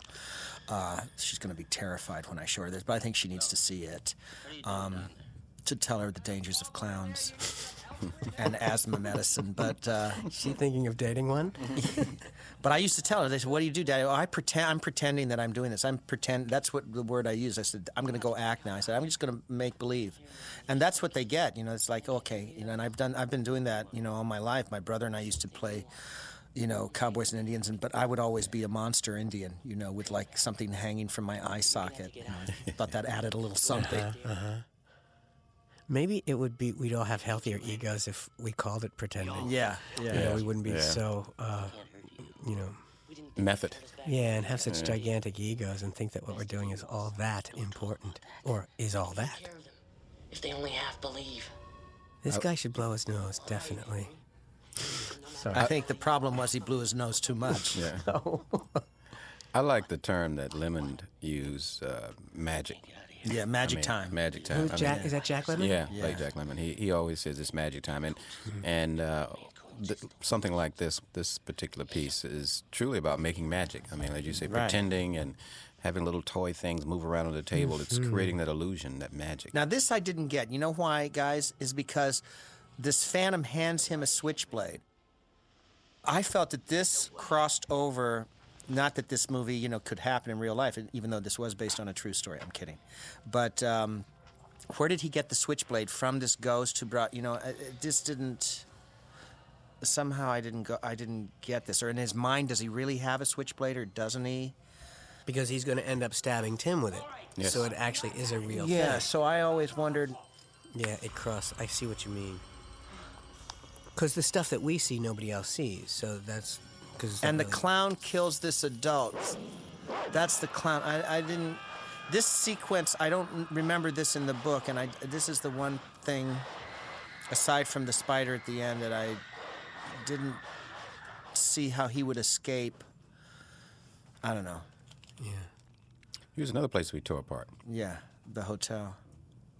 There's a scene in here that I begged Tommy Lee to put in, and it's it's straight dialogue from the movie that I I went home to my hotel room and and wrote down so I could bring it and show Tommy, and and he said no, and each one of the actors backed me up, We which I lobbied loved. for you, I remember. Which Yeah. and it was about what happened, why I lost weight, and it was a scene. And Tommy said, "You've got to." You do it faster because it's a, you know, it's it's only a four-hour movie. you remember, was, it's only a thirty-minute show, John. You know, now it's four-hour movie. I said, please let me do the. I said, and, and they said, well, you got to do it fast. And I think I did this too fast. But what was really, really great, the thing that sold it, um, is all the other actors reacting to this speech that I do in a while. I don't know when it is, but I think I'm rubbing Annette's back, so she liked it because she got a neck rub. But um, it was all the other actors sort of, you know, liking it. So that's what sort of energized me. But Tommy really didn't want me to do this because he said you don't need it. But I said, please let me put that in just for those, and it's word for word out of the book. And it's still there. It's still in, I think. Oh, yeah, it is. Later. This I dug. This is Mike talking to us about every few years this horrifying thing happens. This is the worst thing for an actor exposition. You think nobody really cares how I do it, they want this information. Biggest No, now we go back to you, Tim. This is you, the little guy. But the audience is needing it so Oh, much you at this yeah, point. but They actors really hate are. exposition. This girl is an amazing actress. I have seen her in something else. We would talk. I remember before most scenes, and and and uh, as we were working, running across the lines for camera blocking, we would always talk about the uh, what was going on in uh, in the minds of the actors and stuff like that. You know, what is this really about? As John was talking about, that's that to him that passage in the book meant very uh, a lot to him because it it kind of drew him more and more into the piece to the character, and we all kind of stood with him on that because we knew it would help us. I think one of the things that's really good about this company is that what makes it a, a great ensemble to, to you know to be a part of is that um, everybody's supporting everybody else, and, and you see throughout it that, that that there's a lot of reacting, a lot of listening going on. Really, uh, Mhm, we mhm. all we all regarded everybody's uh, role with with equal importance to our own, which was. Uh, you know, it's a generous a generous tone to the set, which I really appreciated. There was an obvious respect for each other's Yeah. work that is not always apparent in other projects that you do, you know, because people are working on their next deal or reading their next script or whatever they're Yeah. doing. but everybody was very hooked up and linked up and interested in what the, the other actor was going to be Mhm. doing. Yeah. And trying to match it with their own creative ideas. It was really a good, good, good experience. Yeah, it was. Nobody phoned this in. I have a picture, color picture of all of us standing on the staircase. Oh wow! Do you have that picture, you guys? I do too. It's really neat. And then I think Tim Curry's head is burned in to the bottom of it or something. I didn't uh, get one of those. Hmm. Guess I have to call my agent. Oh, I don't have an agent. Sorry, no vacancy. Don't remember that. oh, that's my agency. Oh, that's my Sorry, agency. no Sorry, no vacancy. vacancies, No. Offer the track. After this scene, Tommy said, "Can you do it any faster?" I said, "Yeah, but then we're going into a uh, different kind of a movie." and, I think Dennis was great, Tim was great, Richard was great, and Annette was great, but I think Harry took this time to just take a little nap. Oh no, he's alive. Is he awake? Is he's not even looking at me, son of a bitch. Thank you, Annette. See, she's keeping the ball rolling. Yeah. She she interrupted me. She she's added this. Dennis is cool. Richard's cool. Tim has left the room. I'm trying to unscrew Tim a jar, I think. Tim went. There's Tim. Yeah, saying, yeah, hey, yeah, I love you, yeah, They Tim. put That that in with from you. another scene. Actually. oh, there, there. You're trying to. What are you putting in I'm batteries? trying to screw that uh, mag light or something. I'm trying to get that thing up. You know how difficult they are to get open. Oh, this is where we clean The up the whole sink. thing, this whole sink thing with this little girl is my creepiest moment in it. Yeah, because then she cleans it all up by herself, and then And then it's gonna bubble back up. Plus, this actress knocks my socks off. I've seen her in something else. I've seen her being in a show where she testifies. It was to some degree coincidental. Uh, casting the casting of this movie, of the big parts in this movie, was mostly an issue of who was available, whether the deals could be made. Uh, you know, it wasn't done in a an audition situation as much as it was done over the telephone with lots of agents and uh, network executives putting in their two cents.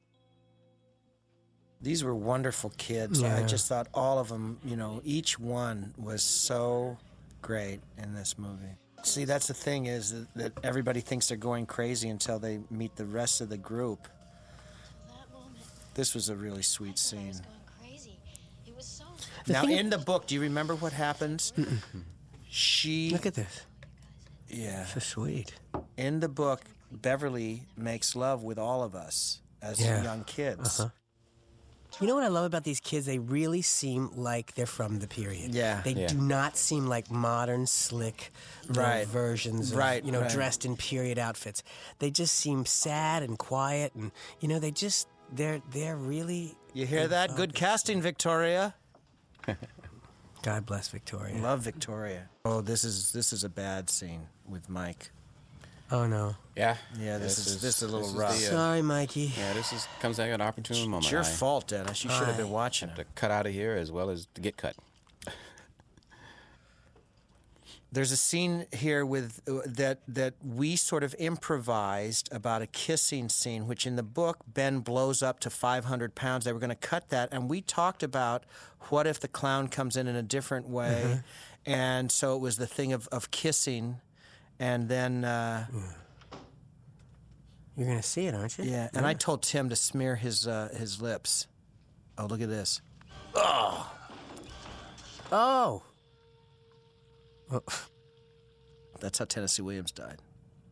With a, uh, a Swallowing something like that. electric the back. toothbrush? No, I think it was a Banaka cap, but that has nothing to do with this movie. So. A vodka cap?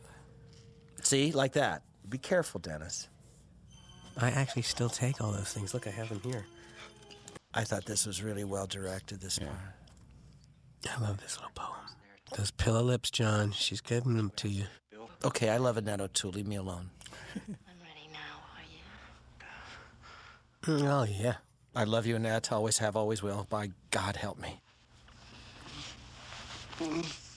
This is where we threw water on you, I think. Yeah, She's got it's- so much beard hair in her teeth right now. Hey, hey, hey. It's just really Except- unattractive. She had to shave her mouth. She tastes a lot like Tim Curry. I don't know. what? This was creepy. Little zinc oxide and. You know, they never showed her butt before, and I can see why.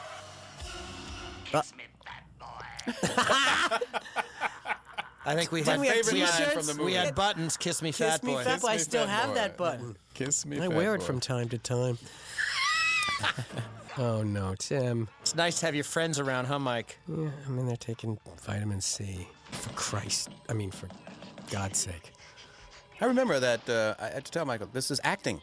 Yeah, he, he was really. He was really- You were holding off that He was knife. really- no, he was no. into this.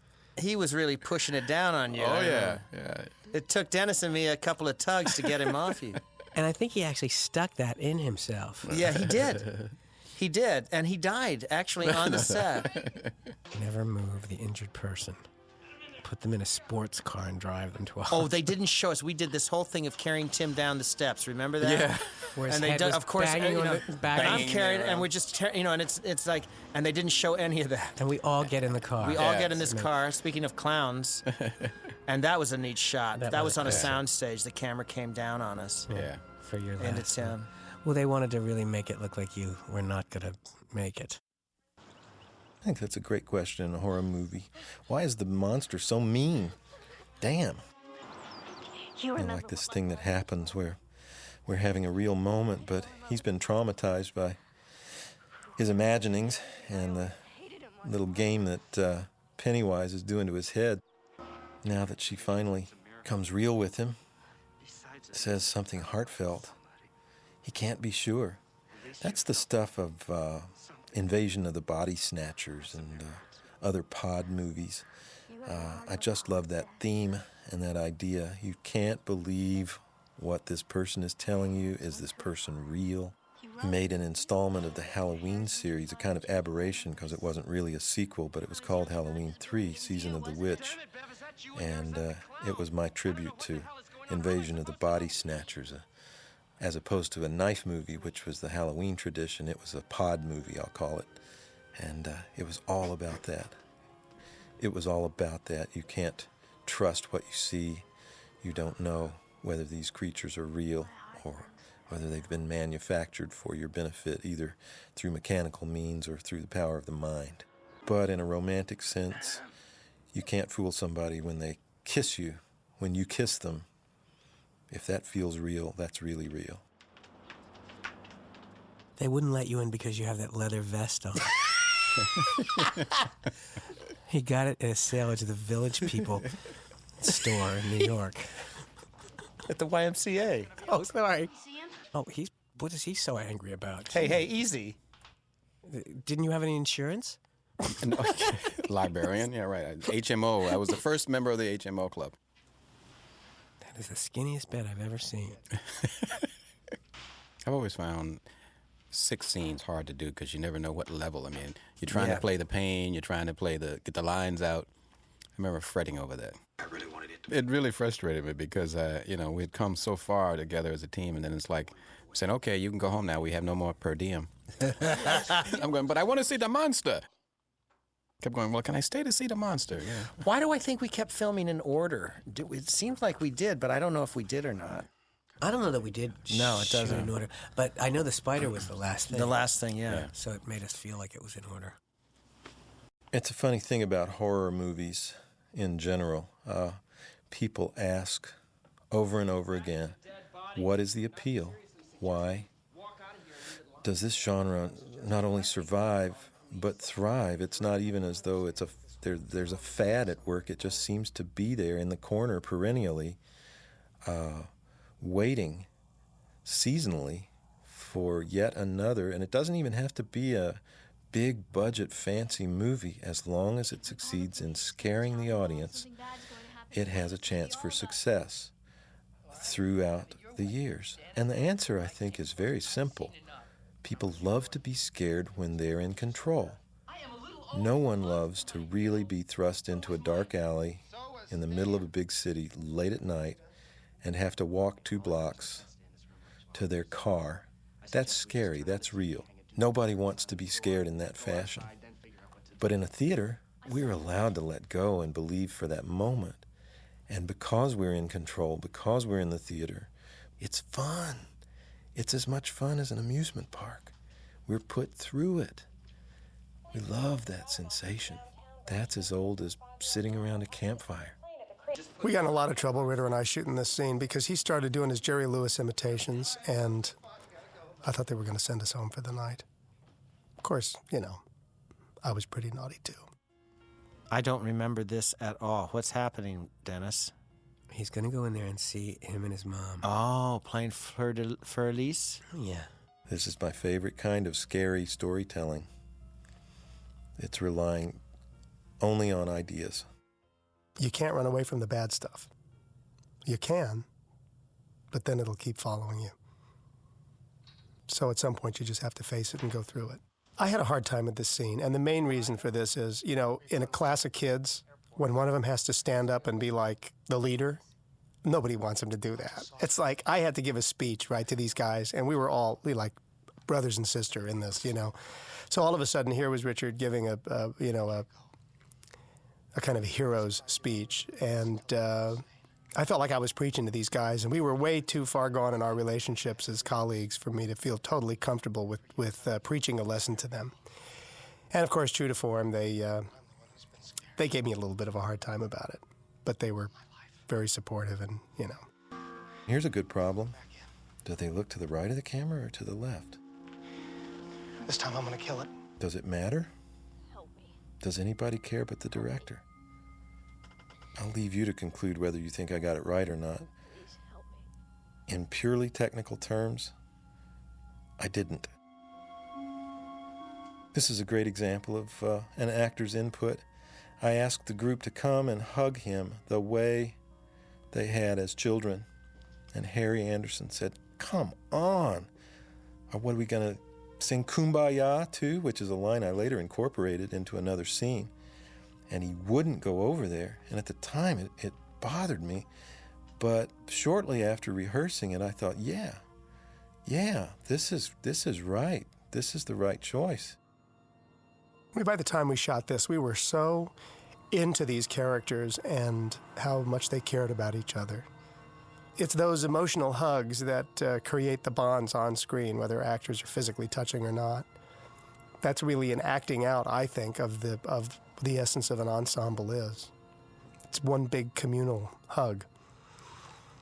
Then you can fight with each other on screen and have and, and do anything you want because underneath you've established this sense of trust and this bond. And that, that frees you to play the tough stuff as well.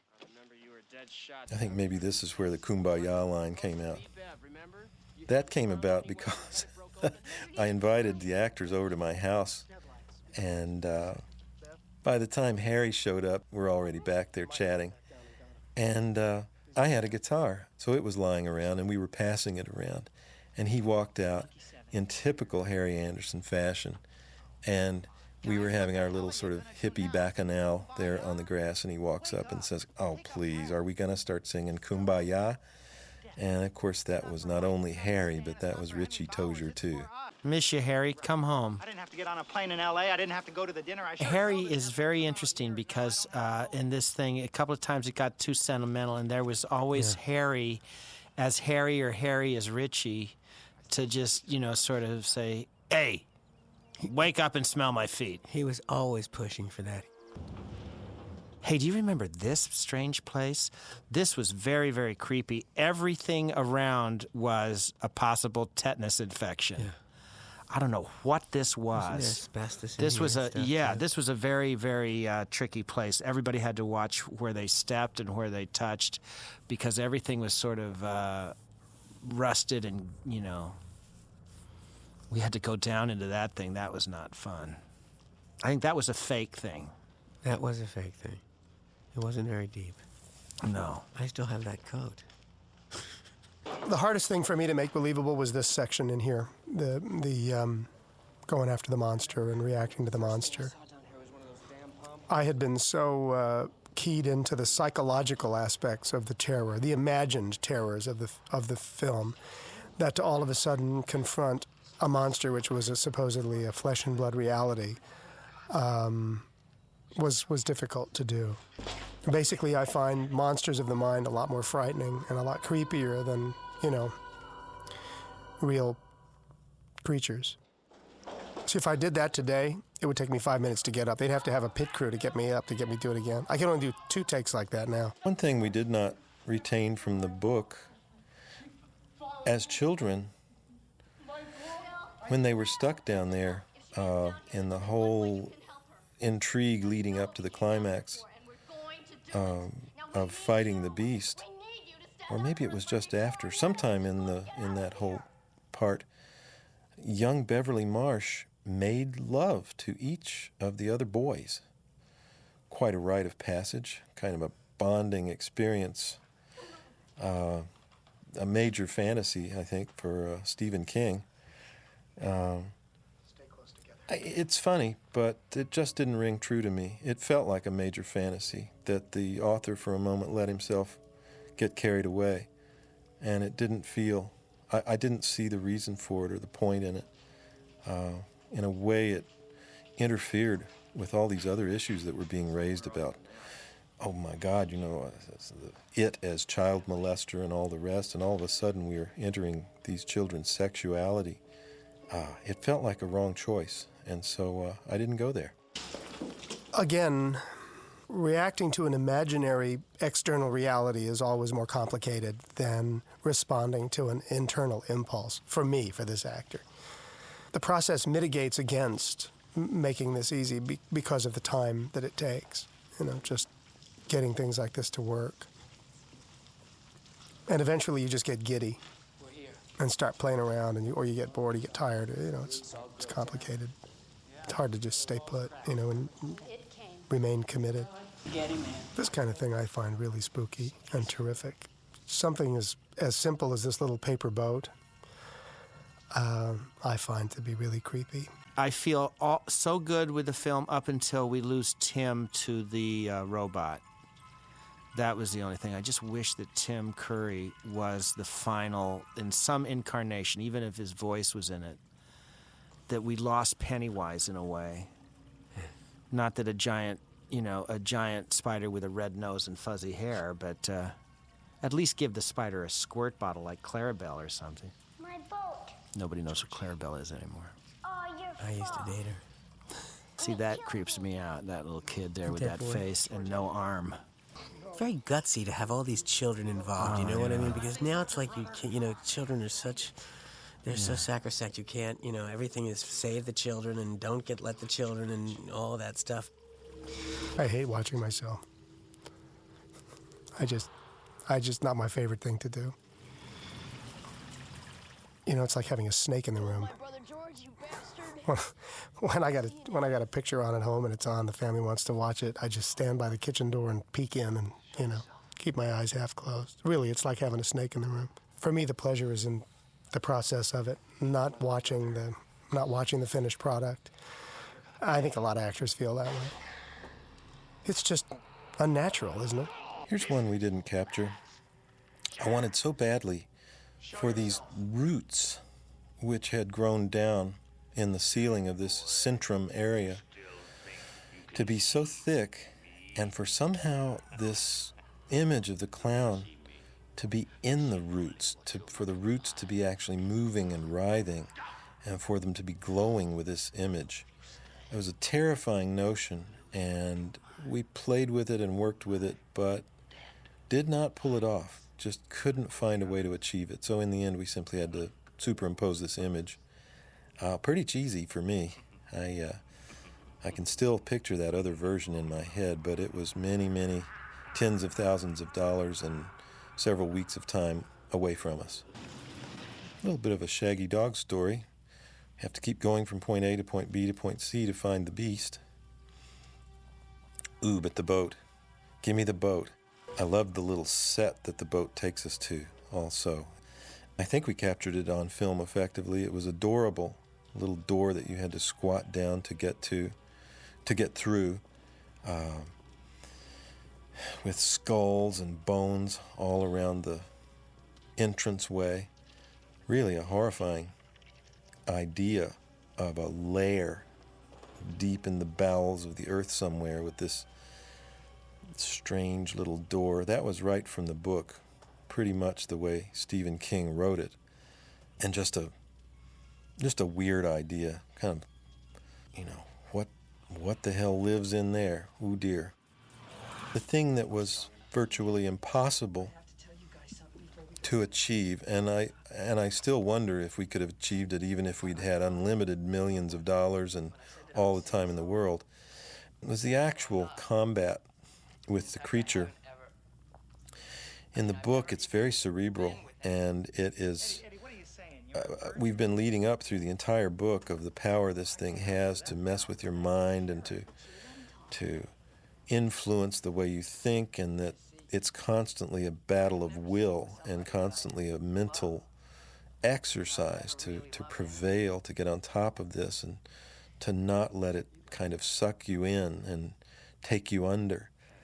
And when we get to the battle royal, as it were, we're faced with a kind of cosmic, inter, almost intergalactic struggle that is timeless and spaceless and uh, plays on certain myths involving the great creature, the great turtle, the great whatever, um, and this epic struggle between good and evil, which Stephen King just is fluid with and just loves to write about. And uh, paint these word vistas in in this uh, timeless sort of universe where someone is floating suspended uh, and where they have to, to have this epic mental and emotional and cosmic struggle with uh, the forces of some kind of uh, evil that transcends all of our senses. Well, gee, try putting that on film. It's uh, it's too abstract. It's too difficult. I'd love to have to have tackled it some more, uh, but of course, for the sake of this drama, it had to be simplified into plain terms. And in Stephen King's book, um, we were certainly true to the facts of the book and to the plot itself. It, in the end, is this big, horrifying spider.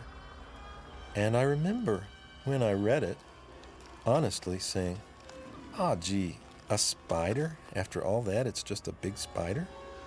Um, I tried not to let that sense get in the way. Uh, for me, I tried to keep it, uh, you know, a great sense of wonder and a uh, sense of horror about this thing. But there is just an absolute inevitable feeling to me of, well, gee, now finally it's finite. It's no longer the great unknown. My imagination is no longer allowed to roam. Um, I can't speculate and I can't wonder or imagine any longer. I have to now accept that the whole ball of wax is right there in front of me. I think there's an inevitable disappointment involved, whether we succeeded on our terms or not, whether the spider and the creature and the special effects and the armatures and all the you know special effects uh, technical work is effective or not effective on its own terms. I think the story lets us down to some degree. It did me. And that was simply an inevitability that uh, I felt coming from a long way off. The story seems to be leading us to, to feel that these are truly just psychic fears that need to be healed, and maybe sends a bit of a mixed signal towards the end here when it kind of turns into a, a monster movie. Still, I think uh, the actors are to be saluted for their part in it because uh, they played it with absolute conviction. And this is very tenuous stuff. If the actors slip, if they falter, if they can't somehow get all the way where they need to be, none of the rest of us have are, are going to go near it. We're not going to have a chance. And they did. They played it with absolute conviction, and uh, I'm grateful to them because I felt like I was on pretty thin ice. This is cool slow mo. Everybody started firing their guns that way eventually, turning that gun sideways and upside down to shoot it. Oh well, not this time. I think Dennis was such a great choice for this part. The spider was less than I wanted it to be. In design and on paper, the legs were more muscular, kind of chunkier, and had a more horrific aspect. Unbeknownst to me, they discovered that the physics of the construction of that creature were such that they could not do that. It was physically impossible. It simply wouldn't, the weight of it wouldn't hold up. They just kind of neglected to mention that to me until they showed up with the spider. So we had what we had, and that was that. You're all just gonna like stick your hands in it, right? Yeah, It's yeah. just it's like fondue. We just tore this It's thing just- apart. It's hatred. It's I love anger, the it's I love the fact that they said I- Richie said we, I'm not coming back here when I'm 70. Let's finish it. Weren't you all grabbing? Didn't they have like all guts that in buckets? Yeah, yeah. I don't know how much they wanted to see it. There was so much guts in buckets that they all Yeah. had to grab and hold on to The and heart. throw down. The heart was like a very weird looking thing. I think there was a sense of um, a wonderful sense of catharsis finally of being able to just uh, get in there and do that at the end, just for the characters. We really did get a sense that we were purging something. But you don't want it ever to be silly. That's the thing, you know. That's the question you're always asking yourself when you're doing these things as a group or as an individual. Is this too much? Is it just enough? Is it going to sell it? Is it too? Is it hokey? Is it silly? I want it to be real. It's it's complicated when you deal with these hyper realistic situations. We've got this whole damsel in distress thing to deal with. That was a little rough. I felt like we were kind of in fantasy land now, where these, these things were releasing. I was just praying it was plausible enough, and the drama was strong enough, and the performances were good enough that people were still buying in.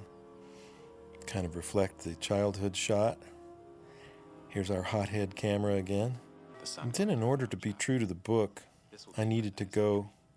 The, the whole device of, of uh, one of the characters narrating the story, now is when it paid off for me because there was lots more to tell, but really the story's over now. And uh, in the novel, Stephen King effortlessly just kept going, just chapter after chapter, and somehow, you know, you were hooked. You'd made a commitment as a reader, seven, eight, nine hundred pages in. You're not going to stop now. You've made a commitment. You're there for the final hundred pages, whether, no matter what. It's harder in a movie. The the drama is done. The story is told. The beast is vanquished. And so, how do you get to the finish line rapidly while being true to your characters, not simply cutting them off the way so many, to me, uh, the way so many movies sometimes do rather crassly? It's like, okay, uh, we're finished, fade out. And I go, but wait, but wait, where's the denouement? Uh, where's the, where's the goodbye? So I think the device of the storyteller, the voiceover storyteller, pays off at this point, where we can get through a lot of material fairly quickly, and uh, kind of have a a moment with our every character as a bit of a goodbye. I've always remembered this picture with a, a great deal of fondness. Not only because I think we made a really good movie and a sort of a groundbreaking horror movie for television, one which combined horror with psychological reality and depth, but because it was one of the best times I ever had making a picture, and because I was working with real friends and um, and making new ones. I I love this picture. This is one of my favorite things I've ever done with the, you know, one of the best casts I've ever worked with, you know, person for person. And I have nothing but joyous memories of this except for that damn spider. um, but I loved working with you guys and the, you know, and uh, Annette. And it'd be, be fun to go back to Derry when we're 60, Yes, that would, yes. which It was is about of four weeks from now. Yeah. It was a lot of fun for me as well. I, again, you in your career, you hope to have uh, memories uh, uh, that you carry with you, and this is certainly one that I want to carry with me: the camaraderie, the uh, the work, and I just I'm just still pissed that I didn't get to see the monster. There's nothing more that I can add to that. It was just one of the best experiences I've ever had working, and, and an important part and a joyful part of my life to work with the friends that I'd already had and to make new ones, and to finally be in a Stephen King project. And Tommy Lee was just uh, had created a great atmosphere Here, for us to do our best work on, Yeah. and uh, it'll always be very important to me. Good. And a good time was had by all. My thanks to a brilliant cast and crew.